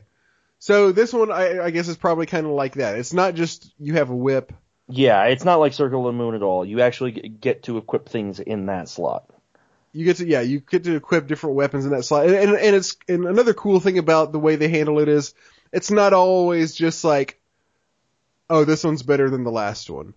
Like you might have a hammer, like there's a hammer that I got fairly early on and it does a lot of damage, but it swings really slow. So like, it's good in some cases, but not others. And it kind of, and it really depends, it depends mostly on your play style. If you want something that's like quick and you can get in and out, then you might, then you wouldn't want to use the hammer, even though it does a lot of damage. And then like some of them like do a lot of damage, but they don't have really good range and stuff like that. Later on, you do get some weapons that are clearly just like really good and better than most of the others. Like there, if you get past this one kind of difficult area, it's, it's, it's kind of like an optional thing, but you get this big ass sword that's got like huge range and does a lot of damage. That's really good. You actually can get a gun at one point that I never really used much, but you straight up just shoots people. You know, you can shoot them from across the screen. I don't think it does a ton of damage. Did you ever get, did you get the rocket launcher? No, I didn't get the Yeah. rocket launcher. That's I think after you beat a- the game, you can buy it from the shop, maybe. Oh, really? Yeah. that's amazing. I'm gonna have to go back and, and try to do that if that's the case, because that's pretty awesome. Uh, yeah. So there's really cool stuff like that. Um, the the bosses are all pretty cool, and they're all pretty tough too. I like. I don't think there was any boss that I just like beat on my first or second or third try. They they most of them, if not all of them, took multiple tries, uh, except for the uh the I guess like the, I would call them the pseudo final boss. So there are two ways, there are two endings basically. There's one way if you just kind of play regularly. The final boss is actually was actually super easy, and I think I did beat him on my first, maybe my second try. But if you go into the uh, the final boss with uh, a certain uh, soul equipped in each three spots, then that like basically unlocks an alternate ending. And you kind of get hints from certain objects in the game, like what you have to have equipped in those spots to uh to get the alternate ending. and if you do, so the first time I, I beat the game, I didn't really realize that, and I just kind of got the vanilla ending. I was like, well, that was kind of a letdown, like because it was really easy. But then if you go back and equip these these three souls and then beat the final boss, then it unlocks a whole nother part of the game, which isn't very long. It's it's it's probably an extra like ten or fifteen minutes of like playing through levels, and then and then two or three. I forget. There's if it's like two or three bosses that you beat, uh, two or three extra bosses that it gives you to beat, and those are a lot tougher. They're not like incredibly hard compared to like the other bosses, but but they were pretty tough. But all of them are fun and pretty challenging to beat again, except for the vanilla final boss was was was pretty easy. Uh, the controls feel really good. It just once again they you know typical Castlevania game. Well, I don't know if it's typical for all Castlevania games, but the jumping and the attacking all felt really responsive. The only things I don't like about the game are the main. They went like super emo on this one. Do you remember that, Blake? A little bit. I Like- mean, he, it's I wouldn't say emo, but he's annoying as shit for sure. Well, he looks like he's wearing a trench coat and he looks like a girl. he, he, his hair's white, not black, so I guess he's got that going for him. But like, excuse me, I actually thought the main character was a girl when I first started playing it, because like when you're when you first when the game first starts, it's got like some characters talking, and you don't. It's not really 100% clear what character you're going to be playing as at first. I mean, it's it's fairly obvious, but it's not like, oh, that's the main character. Like you can probably get, you can pretty much guess that it is. But like, then you see it, it's like, oh wait, this is a girl. I don't think they're gonna have me playing as a girl as the main character throughout the game. And then eventually like, oh wait, is this, I go, okay, I guess that's not a girl. I never had that problem when I played the game. Okay. Maybe you just need if to you look at if if you look at the character like the character while you're playing, he doesn't look really feminine. He's got the trench coat, which I could do without. But then when it shows like the portrait of him, like when he's talking, I'm like, oh, that's a girl. And then I learned that it wasn't. Whatever, not a big deal.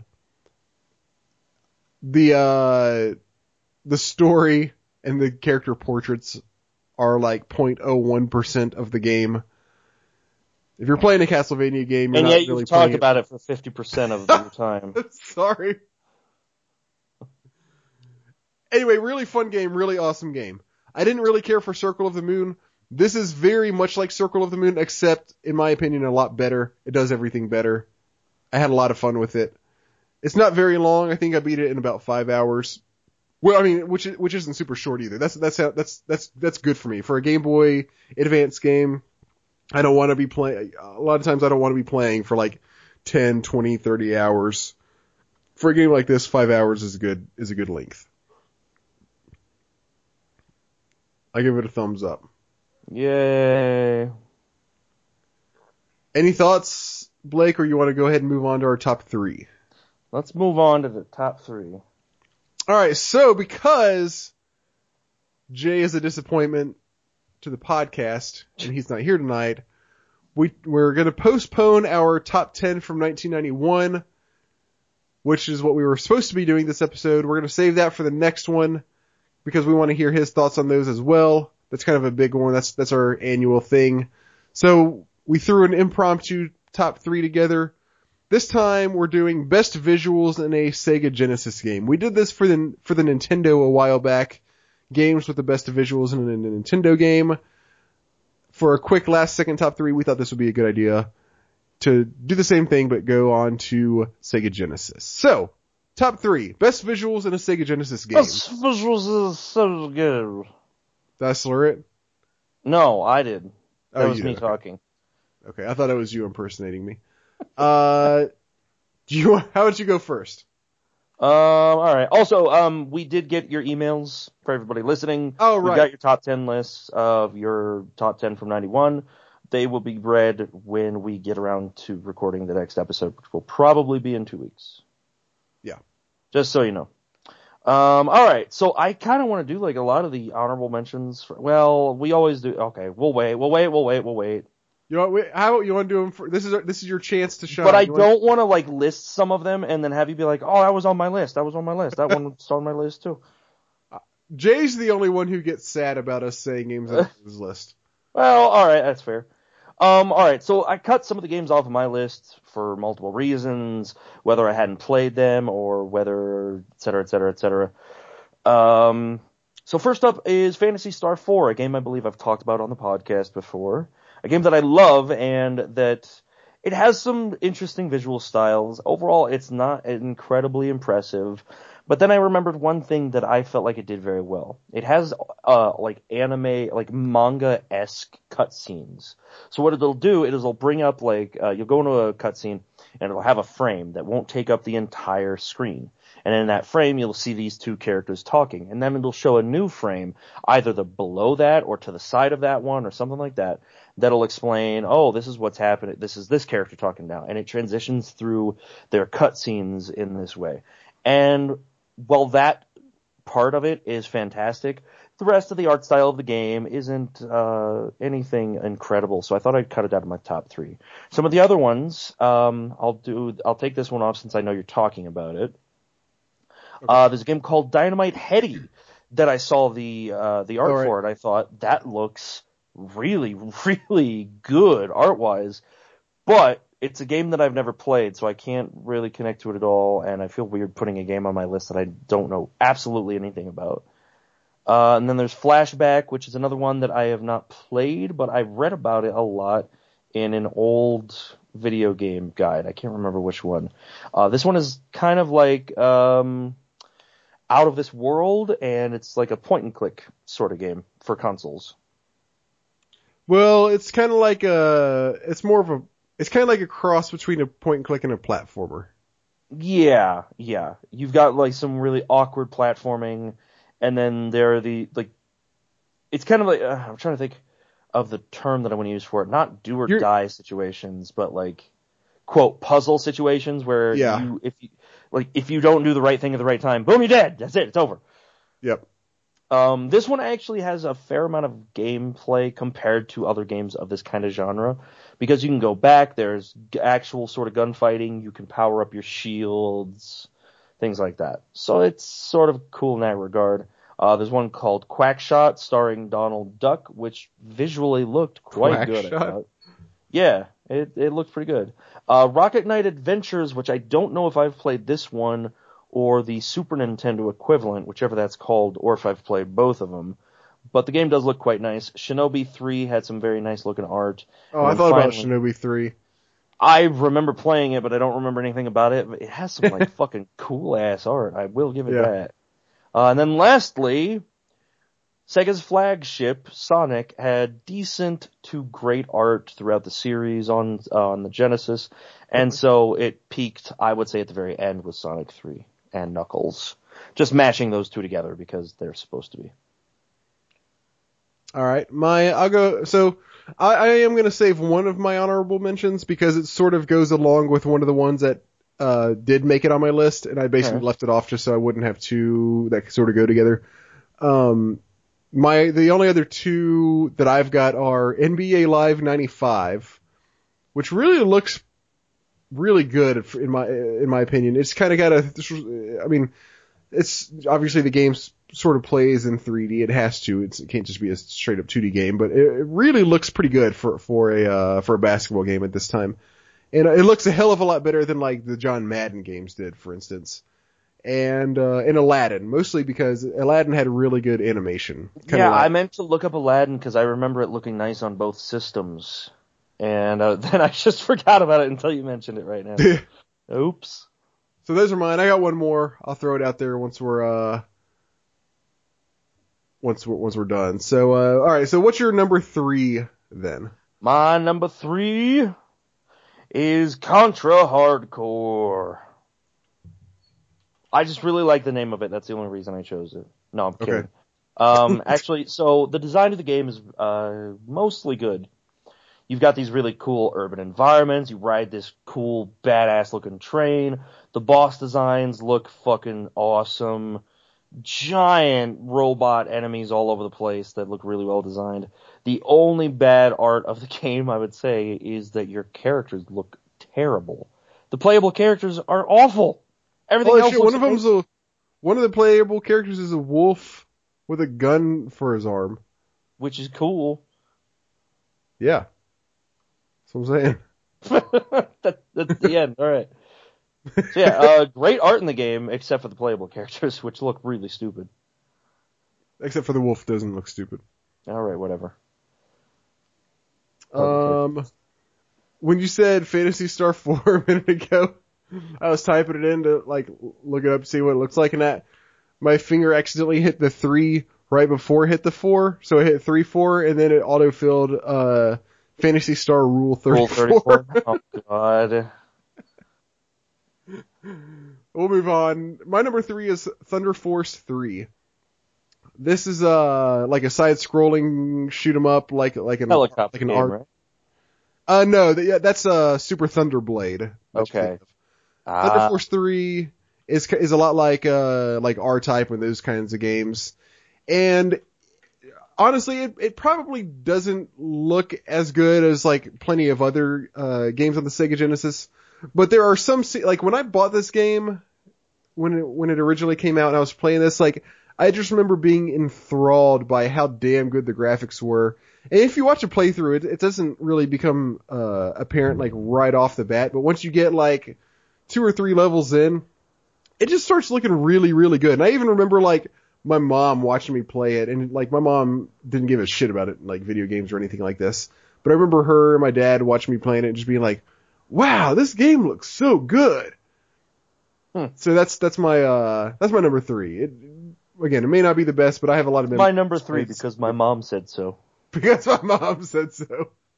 exactly, there, you summed it up for me. So what's your number two? My number two is another actiony game, Castlevania Bloodlines. Very similar uh, to the reasoning before Castlevania or Castlevania Contra Hard Corps. Uh, the bosses look really cool. The scenery it looks amazing. You walk past like a blood a fountain that is just overpouring with blood. What's really cool about this game is that like some of the locations you'll go to include um, like you're going around the Leaning Tower Pisa and you're climbing up it and you can see the tower in the background while you're going up these platforms that are floating around the tower itself. Um, and uh, just a lot of really cool scenery like this where in the background there is this architecture that is very specific to the w- area that you're in, whether you're in Italy, whether you're in uh, Rome, or wherever you end up going in the game. The things in the background are uh, very specific to that era and that area, as a matter of fact, which uh, was really nice to me. I give it a big thumbs up for that. The boss design is cool, um, and the overall art flow of the game uh, is really nice. There are very similar areas to like what I described with Leaning Tower of Pisa, where you're like traversing around something. Like you're there's something happening in the background that is also part of the gameplay almost, you know. Sure. Really cool graphic work being done on that game. I wish I could remember what kind of tools they used for uh, like what the Genesis had because we know about Mode 7 on Super Nintendo. Do you know what the Genesis had in that same way? I don't know what any of that is. Okay, well, Mode 7 is basically what Star Fox is. It's the whole design of Star Fox. It was like the engine. Yeah, it's like the the Okay. chip. I think it was a chip, and I think Donkey Kong Country used it as well. oh, really? No, I don't know about that. All right. Uh, my number two is Comix Zone. Hey, This that is- was my honorable mention. Oh my god.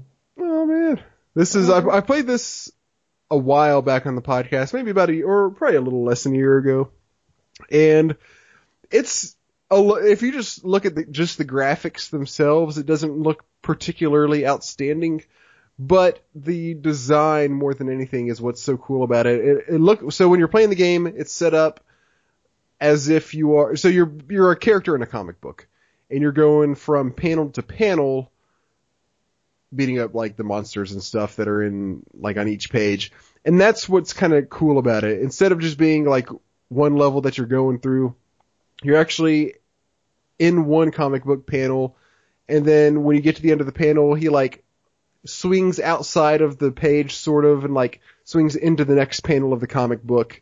And that's how the story is divided. And then it's kind of like a different looking area. It's supposed to be like a different part of the story that you're in really interesting. Well, I don't know, interesting. It's a really unique uh, visual design for the game, and it and it works out pretty cool. It, the game itself is not that great, but that aspect of it is pretty cool.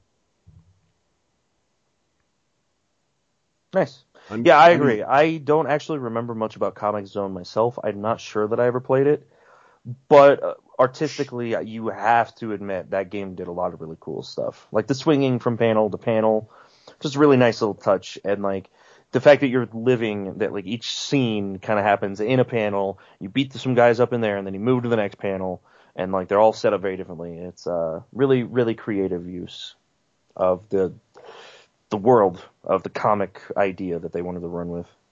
Yep, Number one time, you ready? I think so. All right, my number Okay, one. yeah, I am. Okay, all right, good. Uh, my number one is the only RPG on this list of my actual Oh, wow. top three, and it is Shining Force 2, a strategy RPG, which made me fall in love with the strategy RPG genre. And it's overall, it's a very bright, colorful, vibrant world. The art isn't necessarily anything too standoutish. The thing that made me fall in love with this game and fall in love with the idea of strategy RPGs in general is the character designs. In uh, in the field, when you're talking to the characters, they they all look very different, and they'll have some similarities between characters that will share classes sometimes. But you'll have one character that rides around in a caravan that has a cannon attached. You have got centaur characters. Some of the centaur characters use bows. Some of them use lances. You've got elves that join your team that got that have giant bows. You've got tons of swordsmen. You have a rat that becomes a ninja later on.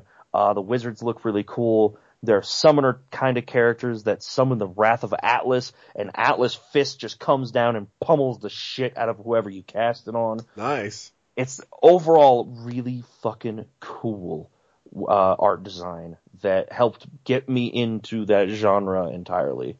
Um, in battle, uh, you'll like so in battle, uh, you like I said, you have at you'll summon Atlas. It'll punch the crap out of somebody. Uh, other characters, you can like summon giant thunderstorms on top of a character. You can uh, rain fire down on enemies, which looks really cool. Uh, the the design of the characters themselves tend to look very nice in the battles. Out of the field, they'll be like little sprites, and they'll have their little. They'll you'll see them and you'll be like, oh yeah, that looks kind of cool. And then in battle, like they just strike this big heroic pose, and then they swing a huge battle axe at somebody. And overall, the game's uh, art design is just incredible. Awesome. I'm a very big fan of Shining Force too. My number one is one Good, that you mentioned. you mentioned. I, it I bet I know what it is. What do you think? It's Sonic 3. No, it's uh, a flashback. Oh, wow, okay. That Yeah. explains why you chimed in when I brought it up now. yeah.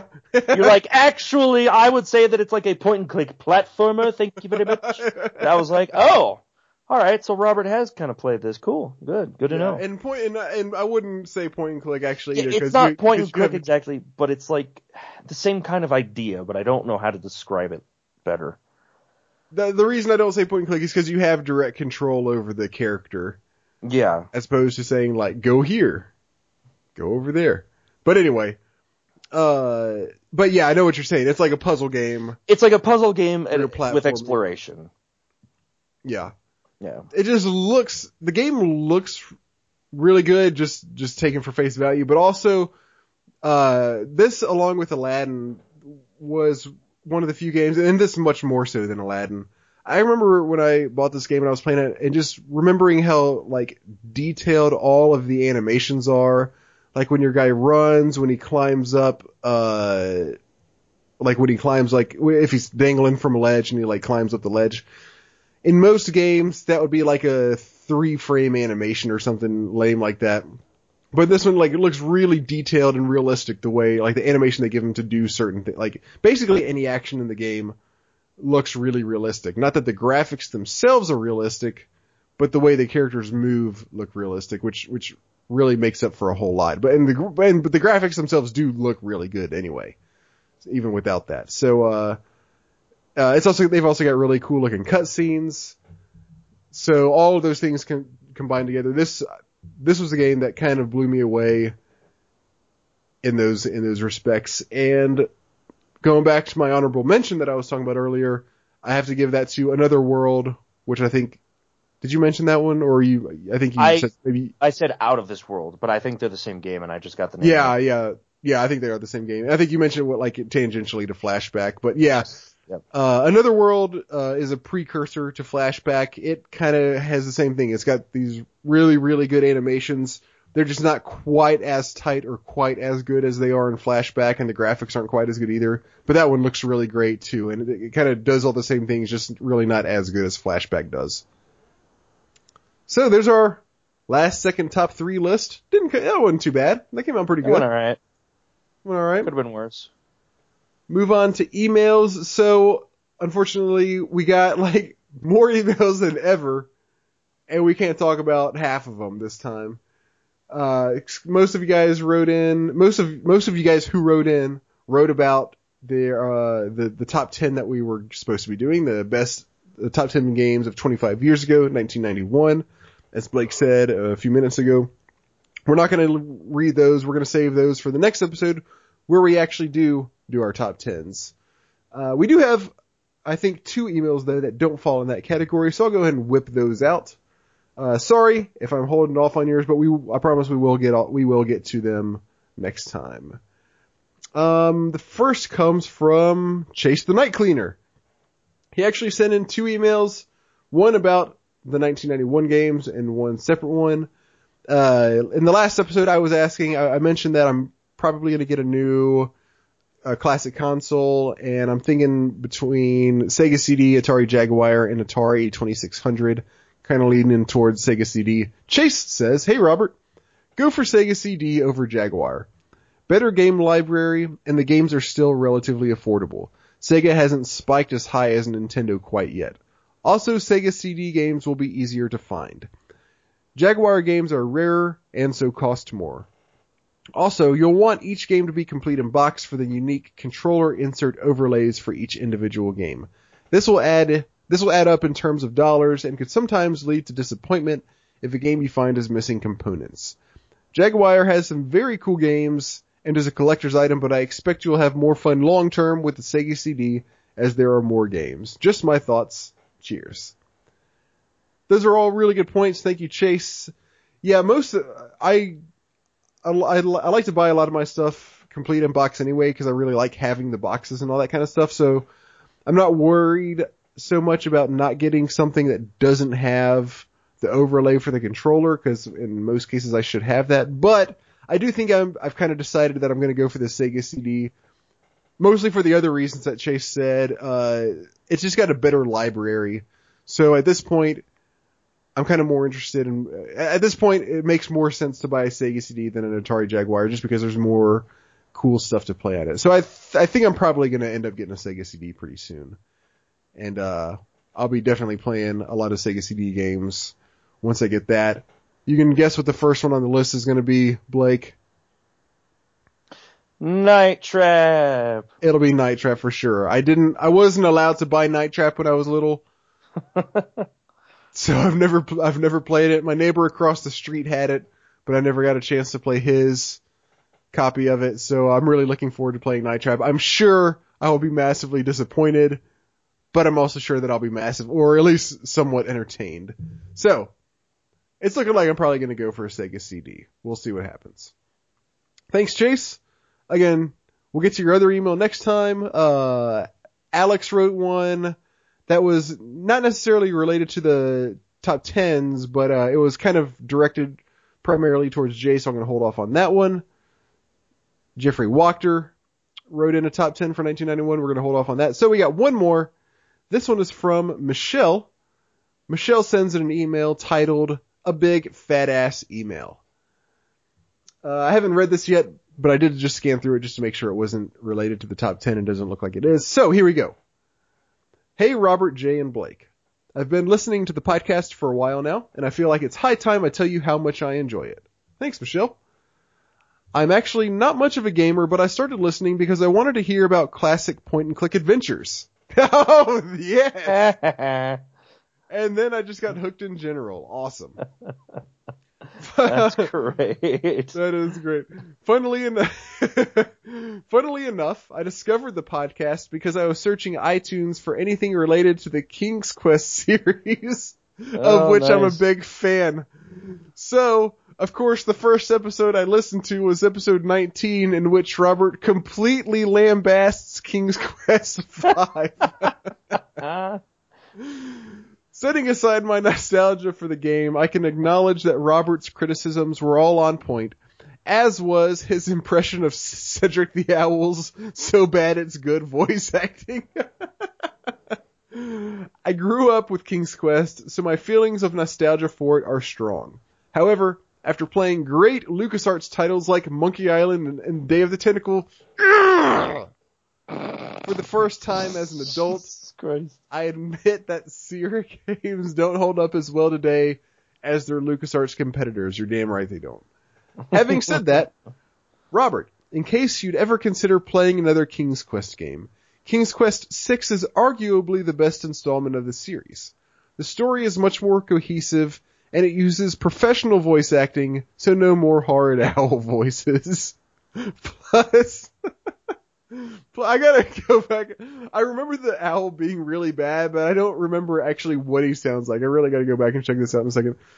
Uh, plus the art is gorgeous. And I, that's, that's something I'll say for most of the Sierra games. They really did have good art. Uh, unfortunately, there are still some frustrating aspects, including the dreaded unwinnable states. Those were not eliminated from the series until King's Quest VII, still worlds above King's Quest V though. That's good to hear, uh, Michelle, because actually, I, I've got like, th- like three, I already like have my th- pretty much three or four next, uh, games for the podcast lined up. But I did kind of want, I was thinking about going back and playing either another King's Quest or Space Quest game, mostly just like to see how bad they were. So, uh, I might go on to King's Quest 6 sometime in the near future, given what you've said. Uh, Michelle says, or if you really can't bear to play another King's Quest game but are willing to give Sierra one more chance, can I recommend the Quest for Glory games? They're hybrid point and click slash RPGs. My boyfriend is a LucasArts man like yourself, but the one Sierra Se- but the one Sierra series he can get behind is Quest for Glory. I uh I've I I have I, I bought all of like GOG had a like two or maybe even more years ago. There was a big GOG sale, of course, and they had a, like a Sierra bundle or something like that, and it was like all of the Quest for Glory, all of the Police Quest, all the King's Quest, and all of the Space Quest games. It was like twenty bucks. So of course I bought it. So I do own the Quest for Glory games. I didn't, I wasn't familiar with those growing up like I was with King's Quest and all that. So I don't know much about them, but now, but that actually kind of intrigues me as well. So I might try to get to that at some point as well. Um, Michelle says, now onto the topic of character names. First off, Jay, I agree with you that Dante is a pretty cringy name. I thought you should know that you have someone on your side in that argument. Second, I teach English in Japan. Oh, that's pretty cool. And sometimes JRPG character names pop up in real life. this should be good. Oh god. uh oh. No one named Squall or Titus, of course. But I've actually taught a boy named Sora. Oh. And currently have a st- currently have a student named Riku. Oh. Are you gonna Are you gonna be okay, Blake? No, I've got to go throw up. I'll be back in a few minutes. All right. Ew. Riku, that's kind of bad. I can deal with that though. Like Sora, I just can't handle it.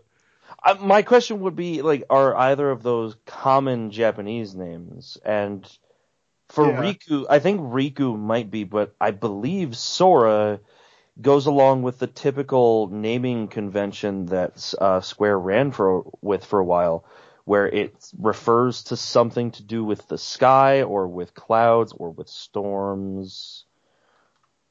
Um, let me tr- uh, noun a small short-billed rail of marshy areas north of of North America. Well, that's not it. I remember seeing somewhere that it Sora also relates some to something uh, like to do with the sky. okay. Dictionary.com, Merriam-Webster, maybe Webster has something different. Nope. Well, this would have to be the Japanese definition. Well, no, because cloud, squall, lightning. Yeah, but th- were those their names in Japan? Yes. Oh, really? Like they were Uh, actually called lightning, not like the Japanese equiv- equivalent of lightning. I'm pretty su- sure. I want to say yes. Okay. Yeah. Okay. Anyway, unfortunately, so far I haven't seen anyone named Ryu. actually pronounced close to Ryu. Okay, but as one syllable. Oh, that's interesting. Okay, so so kind of like like Ryu. Ew.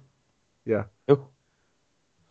Uh, finally, a fun fact. Anyway. In, in in Japanese, the character Tingle's name actually does have a K sound instead of a G. Oh. It would be romanized as Chinkuru. And I, I don't know, I don't, and I've seen it spelled Tinkle with a C. Huh. Okay. The translators must have decided that Tingle with a G, yeah, would seem better. I think you're probably Yeah. right there, Michelle. Would seem better to a, to an English speaking audience, but I'm personally not sure which one is worse. No, Tingle would definitely have been worse. Oh yeah, as far as a name, as a character, he's terrible either way. Picturing that character and imagining either tinkling or tingling is creepy to me. Good point. Anyway, this email got pretty long pretty quickly, so I think I'll sign off here. Thanks for making my commute to and from work a lot more entertaining every few weeks. Yeah, unfortunately it's only every few weeks lately. Uh, please keep doing what you're doing later, Michelle. Thanks, Michelle. Uh, I appreciate the recommendations. King's Quest 6 and Quest for Glory. I might go for King's Quest 6 sometime in the near future because I've played a couple of uh, Space Quest games, and I'm pretty sure King's Quest. I could be wrong, but I'm pretty sure King's Quest Five is the only King's Quest game I've ever played. So maybe I'll give it a shot, if for no other reason than to rage about how badly I hate it. That's a fair reason, I'd say. That's good. I think I think so. Yeah. So uh, those are the emails. Once again, we'll get back to those other. Uh, we got actually, yeah, we got three others. We'll get back to those on the next episode. I think it's time for the final portion of the podcast, the current gaming subcast. Oh boy, I will try to keep this part short. I'll let you go first because I could do this for a bit, but I'm I could try too. Not to. oh shit! I'm, I'm just gonna, I'm just gonna, I'm gonna save one, and I'm just gonna go with just one for this time. Uh, I've been playing uh, Duskers. You may have you heard much about this? No, Anything about not this? at all. So this is a new uh, space uh, roguelike game that came out, I guess about a month ago, maybe a little bit more than a month ago. And it is it's an indie game. You are uh, you kind of like it's, it's it's unclear like how you got there or what you're doing exactly, but you launch the game and you see kind of like a text interface and it's like giving you some readouts and it's saying like your spaceship it's it's kind of like telling you like okay it's very clear you're in a spaceship and it's telling you like what your status is and all this stuff. And this is oh crap you- you're low on fuel. And so what you're doing is you're traveling through uh throughout the galaxy going to different star systems and stuff and you're trying to figure out like you're trying to find it, it says that one of your objectives is to find survivors. Survivors of what? You don't know. But you're going from uh like derelict spacecraft from one derelict spacecraft to the next, checking them out, seeing if there's any survivors. You don't ever find any, any survivors. At least I don't believe you ever find any.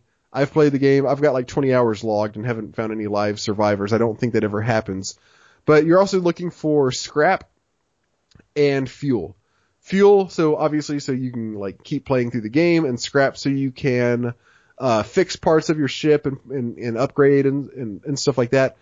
Uh, the main thing you're doing, like gameplay wise, is so when you start off, you're on one location and you're at you're at like a, a once again a derelict spacecraft of some sort, and you as the character don't do anything yourself. You send these, you have these little drones that you control, and you send a separate like kind of uh docking ship down, and it docks with whatever spacecraft you're at, and you're looking at like a schematic view of the uh of what's going on.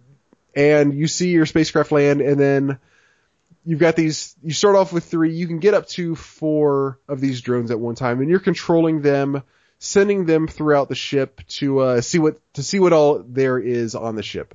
Again, you might find you might look for fuel so you can like keep going or uh, scrap so you can improve or fix your your own stuff. And you have to be really careful because sometimes you might uh like open a door or something and there's some kind of like security drone in there or even some sort of uh, organic thing of some sort. Sometimes they'll like start running after you and you got and if you and you might be able to get them out of the room fast enough and shut the door, but usually if you find something like that and if they see you, they attack you pretty quick and pretty hard. So a lot of times if you get caught by one of those, your drone is dead. If all your drones get killed, obviously you can't go anymore, so you got to reset the game and start over. So that's where the roguelike component of it comes into play. What's really interesting about the game is for most of the game you're playing you're looking at again like a schematic view of what's going on. So you land on a ship and you see like kind of like a, from a top down perspective sort of like just a layout of the ship that you're looking at and that your drones are on. And you can see like where the walls are, like where the rooms are, where doors are, and you see where each of your drones are. And you're commanding them through a command line interface. So if you want uh, one room, one uh, drone to move from one room to an, to another, you would type navigate three R four, and that means navigate drone number three to room number four, and then the drone will will move to that room. Uh, you can take direct control of the drones, which you do. I'd say it's about 50-50 between you taking direct control of the drones and then between you like looking at a larger, like pulling out to the schematic view and commanding them through the command line interface and just typing commands to them. Uh, if you type, if you just press the number of a drone, then it zooms into like a camera view of that drone and you can kind of like actually see what the room looks like, what kind of junk is around in the room, and you can control it directly as opposed to just telling it to go to one room or another. Sometimes if your ship starts to get a little bit worn down, then you'll then you might be controlling a uh, a drone and then lose the video feed all of a sudden, and it'll say like video feed lost, trying to reacquire, and you might have to like wait a few seconds for that to come back. Uh, and then like each of the drones also has certain things it can do. So you can load each one up with up to like three modules. And some of them, like one drone you'll have that can gather stuff. And you need that one for sure. Uh, and that picks up any scrap and fuel that you find. And then another one might have like a motion detector. And so you might have one drone sitting there and you'll turn on his motion detector. And then it'll show you in each of the nearby rooms whether it's detecting no motion at all and it's safe to go in or if it's showing like red lines, that means it detects motion in there, and there's something in there that's probably going to kill you and potentially all of your guys if you go in there. And sometimes it'll show yellow, which is like it can't get a clear reading of the room, and that's where things really start to get interesting.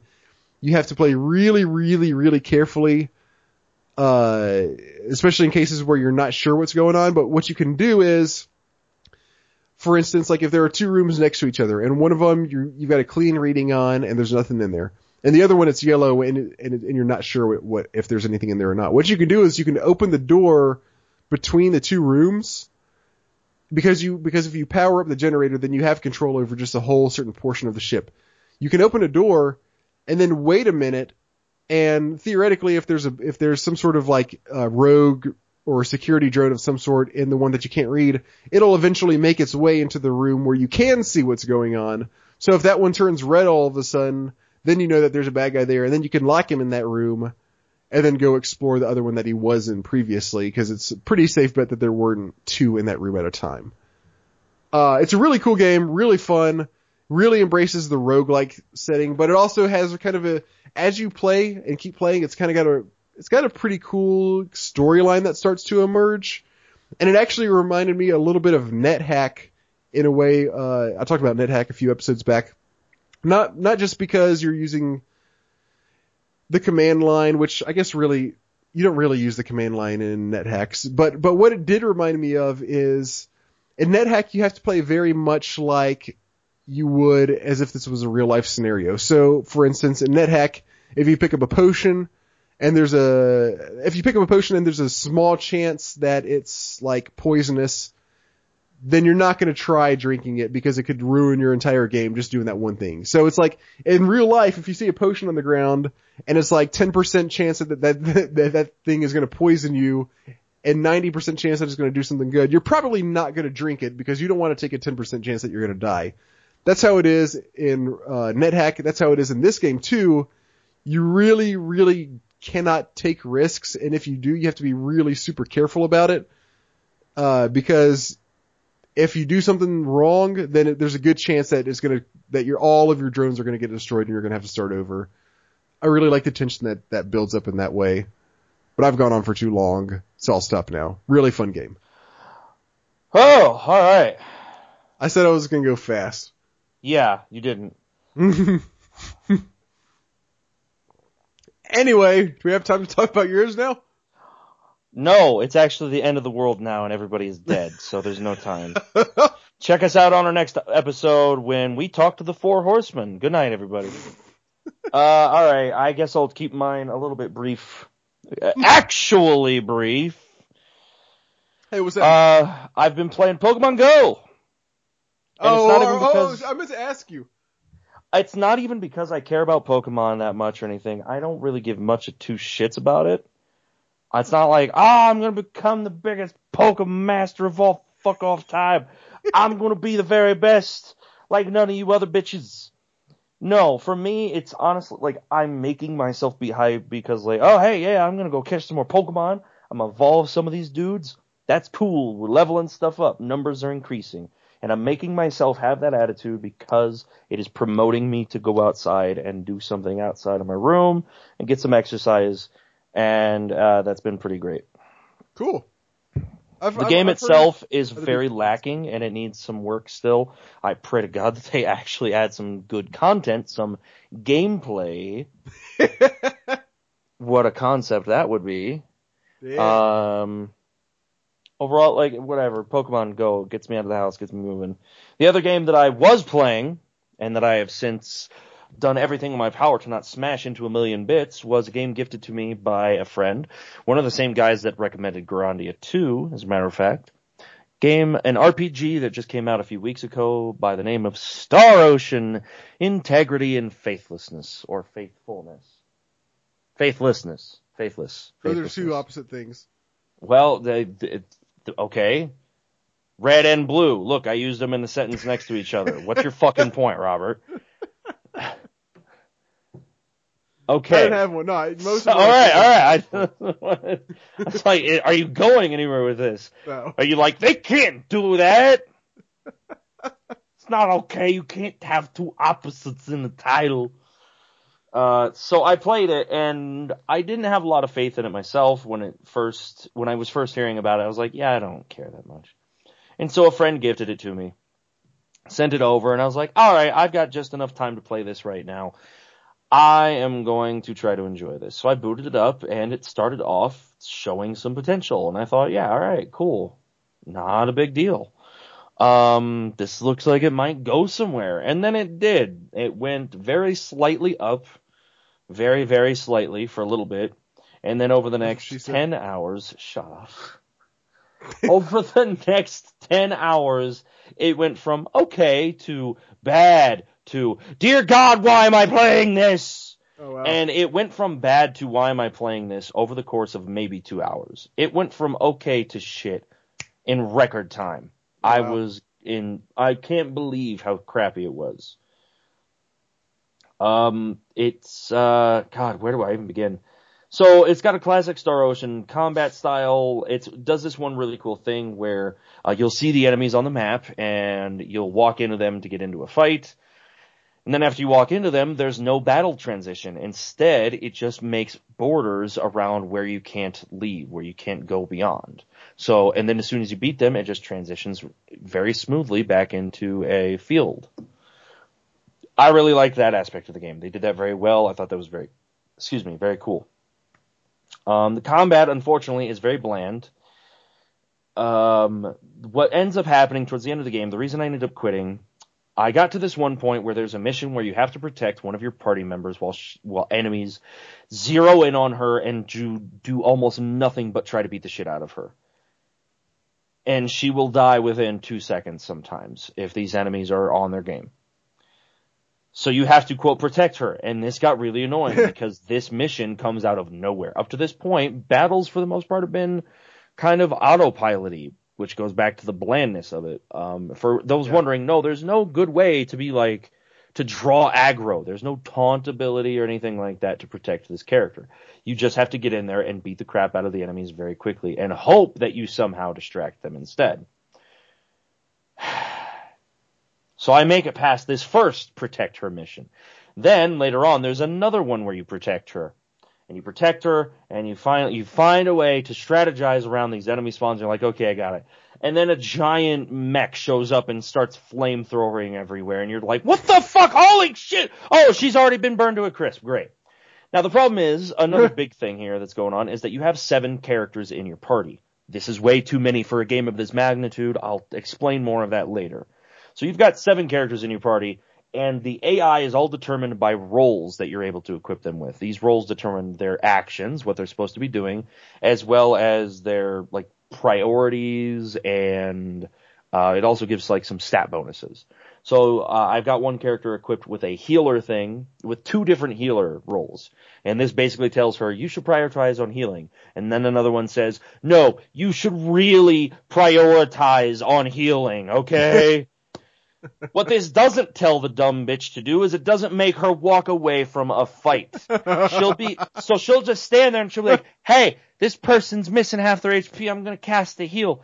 And then an enemy will go, hey, she's trying to cast a heal, I'm gonna go pop her in the mouth. And so he walks over there and pops her in the mouth, knocks her down, and then her heal gets cancelled. So the person you're trying to protect is now at half H- half HP and quickly depleting. And before your healer can even get off the ground, the person you're supposed to be protecting is dead. So you eventually make it through this mission. You get up to another protect mission. This one isn't as bad. It's annoying because this one is a swarm of enemies. You probably have to kill 15 enemies, maybe 20 before this is done, before this fight is done. But the AI, the enemy AI here is so stupid that they keep getting caught on the walls outside of the room that she's in. so you just walk out there and they're like running into the wall, just like classic video game style. class like old school bad AI. It's that Yeah. stupid.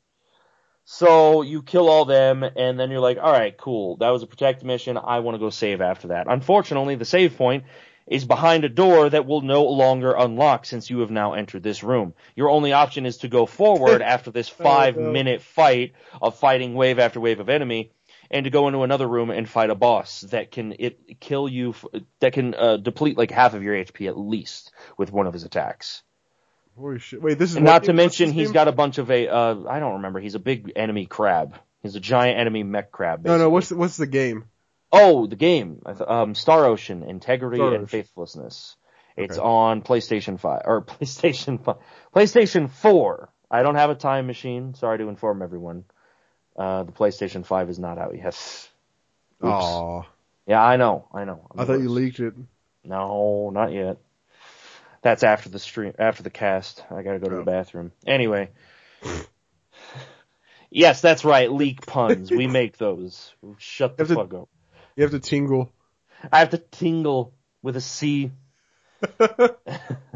so It makes me sad just saying that. Right. So this stupid boss, like he'll, again, your AI is really dumb. They don't know what they're doing half the time at least. He's also so this boss got has one attack that targets one person. He's got another attack that does a giant spin AOE around him for at least two thousand, if not more damage. Um, and then you finish this fight, and blah blah blah. The story goes on. The next big problem area of the game comes when you're not protecting somebody. So you get to this save point at the end of a dungeon and you save and you walk into this room and there's a cutscene. You're saving your dad. There's going to be some spoilers here. Uh, the story is not that important to this game. The story is also very bland. Another huge mark against it. It was so bad. Oh, I was so bored with the story and the combat. Two strikes against the game, uh, especially a JRPG. That's big. So you go into this room and your dad has been held prisoner and there's this asshole bandit leader or something. I don't even know if he's a bandit or what. I can't remember because I couldn't be bothered to pay attention to the shit story. so this guy kidnaps your dad and you walk into this room and he's like, ah, soldiers, get him. And so your girlfriend type character is up there saving your dad, trying to get him out of the chains, and you and your friends are fighting off wave after wave after wave after wave of enemies. You eventually kill them all, and then there's a cutscene. So then this cutscene wraps up. Then you go to another cutscene back of the town where you're at the inn and you're grieving over your dead father. You're sitting on a bench, sitting on a stool, and you're just sitting there, just, and your girlfriend is behind you, and she's like, "Yeah, I understand if you're upset. That's totally understandable." And this cutscene goes on for a little bit of her talking to him, going like, "Hey, let me know if you can do any, if I can do anything to help." And you just keep sitting there. She stops talking, and you just keep sitting there. There's no indication that you are supposed to pick up the controller at this point and hit the control stick to make your character rise out of the stool. There is no indication whatsoever aside from the deafening silence. so you get up and you're like, all right, thank God the cutscenes are over. Maybe Oh, I can no. go do some combat where I can level up and learn some fun abilities. But before I go out and do some combat, I would like to save at the save point at the front of this inn. You can't use the save point. It's red. That means that you can't use it, so you have to go out the front door. You think, alright, fine, I'll go out the front fucking door of the inn, and then I'll go back in, and maybe that will end the scene, the sequence that is causing me to not be able to save my game. No, you walk out the front door, and that door locks itself. and then you have to do a fight against that fuckhead's mooks again. So you kill his mooks, and then you turn around a corner. By the way, you still can't go save. You go around a corner, and what do you know? It's fuckface himself, and you have to get into a boss fight without saving after all this crap. I should also note that Holy there's no way to skip cutscenes, just so everyone Oh, is no, aware. no, that. you know where this is going. So you get into this boss fight, and there have been some bad boss fights up to this point, but nothing too bad until this guy happens. He's a son of a bitch, and what he does, he gets down. Once you get him down to like below 50% HP, the boss fight in general, it's like it's annoying because the the chaos of the battle, you cannot see what is going on thanks to the size of the characters and to, to compared to the size of the animation of the attacks. You don't know what's going on all ever. So you get him down to 50% HP, and then all of a sudden he gets pissed, and he punches the ground, and he creates a fiery shockwave that hits your characters multiple times, uh, and it keeps hitting them back, so they're getting hit stunned, and it emanates out from him, and it will hit, because your AI is so stupid, and because of the fact that this uh, area of effect attack hits at least 50%, if not 75% of the battlefield, he basically wipes out your whole team it hits every character for like a thousand damage per time it hits them, and it will hit them over and over and over and over. So you're left with one or two characters, and then you're supposed to somehow recover from this. You're supposed to somehow, without having a, an AoE res, you're supposed to be able to get your whole team back on its feet and recovered from this attack that they were too stupid to handle in the first place. It's impossible. You cannot recover from this moment. And this is one of the other big problems with the game. The fact that there is a seven person party system sucks ass compared to older games where you have four, five, maybe six in a game like Suikoden. And honestly, if someone dies in Suikoden, you're screwed too. You're not going to recover from that. But it's much easier to prevent your characters from dying. So in an old game like let's take let's take Star Ocean 2, a Star Ocean game that I really really really like myself. You have four characters. If 3 of them die and you're left with one character, you use a res effect. Congratulations, you have 50% of your team up and functioning at that point. If you use a res effect in um, in Star Ocean 5, what's going to happen? You have two of seven people up. That's not even a third of your team. That's not even 33% of your characters. So guess what the other character is going to go do now that you've resed them? They're going to go off, they're at half health, and they're going to get their asses kicked by the boss again. you cannot recover from this situation. It is nearly impossible.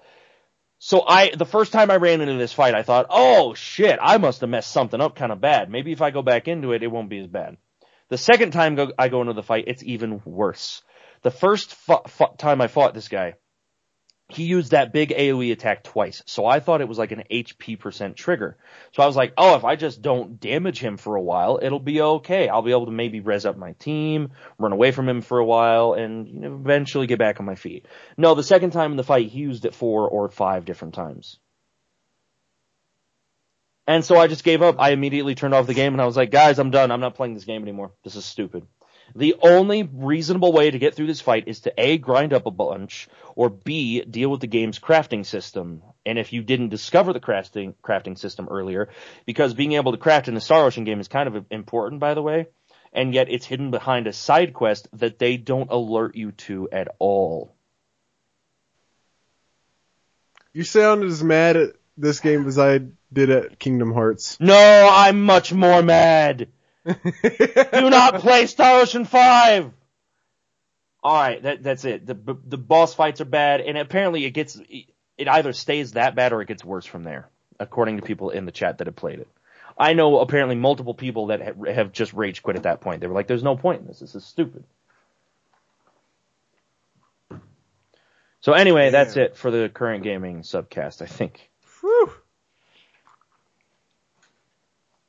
Yeah, I can't follow that up. I got nothing. Yeah, good, good. So, um, next podcast, two weeks from now, yeah? Two weeks from now. Hopefully we'll have less to be angry ranty about. I really hope so. Hopefully we'll have less to be angry ranty about. Hopefully it actually will be two weeks. And hopefully there'll be three of us. Hopefully. Uh, until next time, everybody, thanks for tuning in. Thanks for listening. Leave us kick-ass reviews on iTunes. Send us an email, mail at classicgamingpodcast.com. Rant about some game that you hate really bad. Why not? Yeah, you know what? Hit us up. Yeah, do it. Tell us what you think. Yell at me for not liking Suikoden 2. Tell me yeah, why it's a it, great game. Do it on a stream too. Twitch.tv slash Slackaholicus. Slash subscribe. And finally, slash subscribe. Give me your monies if you're gonna come yell at me. Yeah, yeah, Give me exactly. that kindness at least. At least do him that. At least give him the cur- give him that courtesy if you're gonna yell at him. That's it. We'll see you guys hopefully in two weeks. Peace and chicken grease. Countdown three, two, one.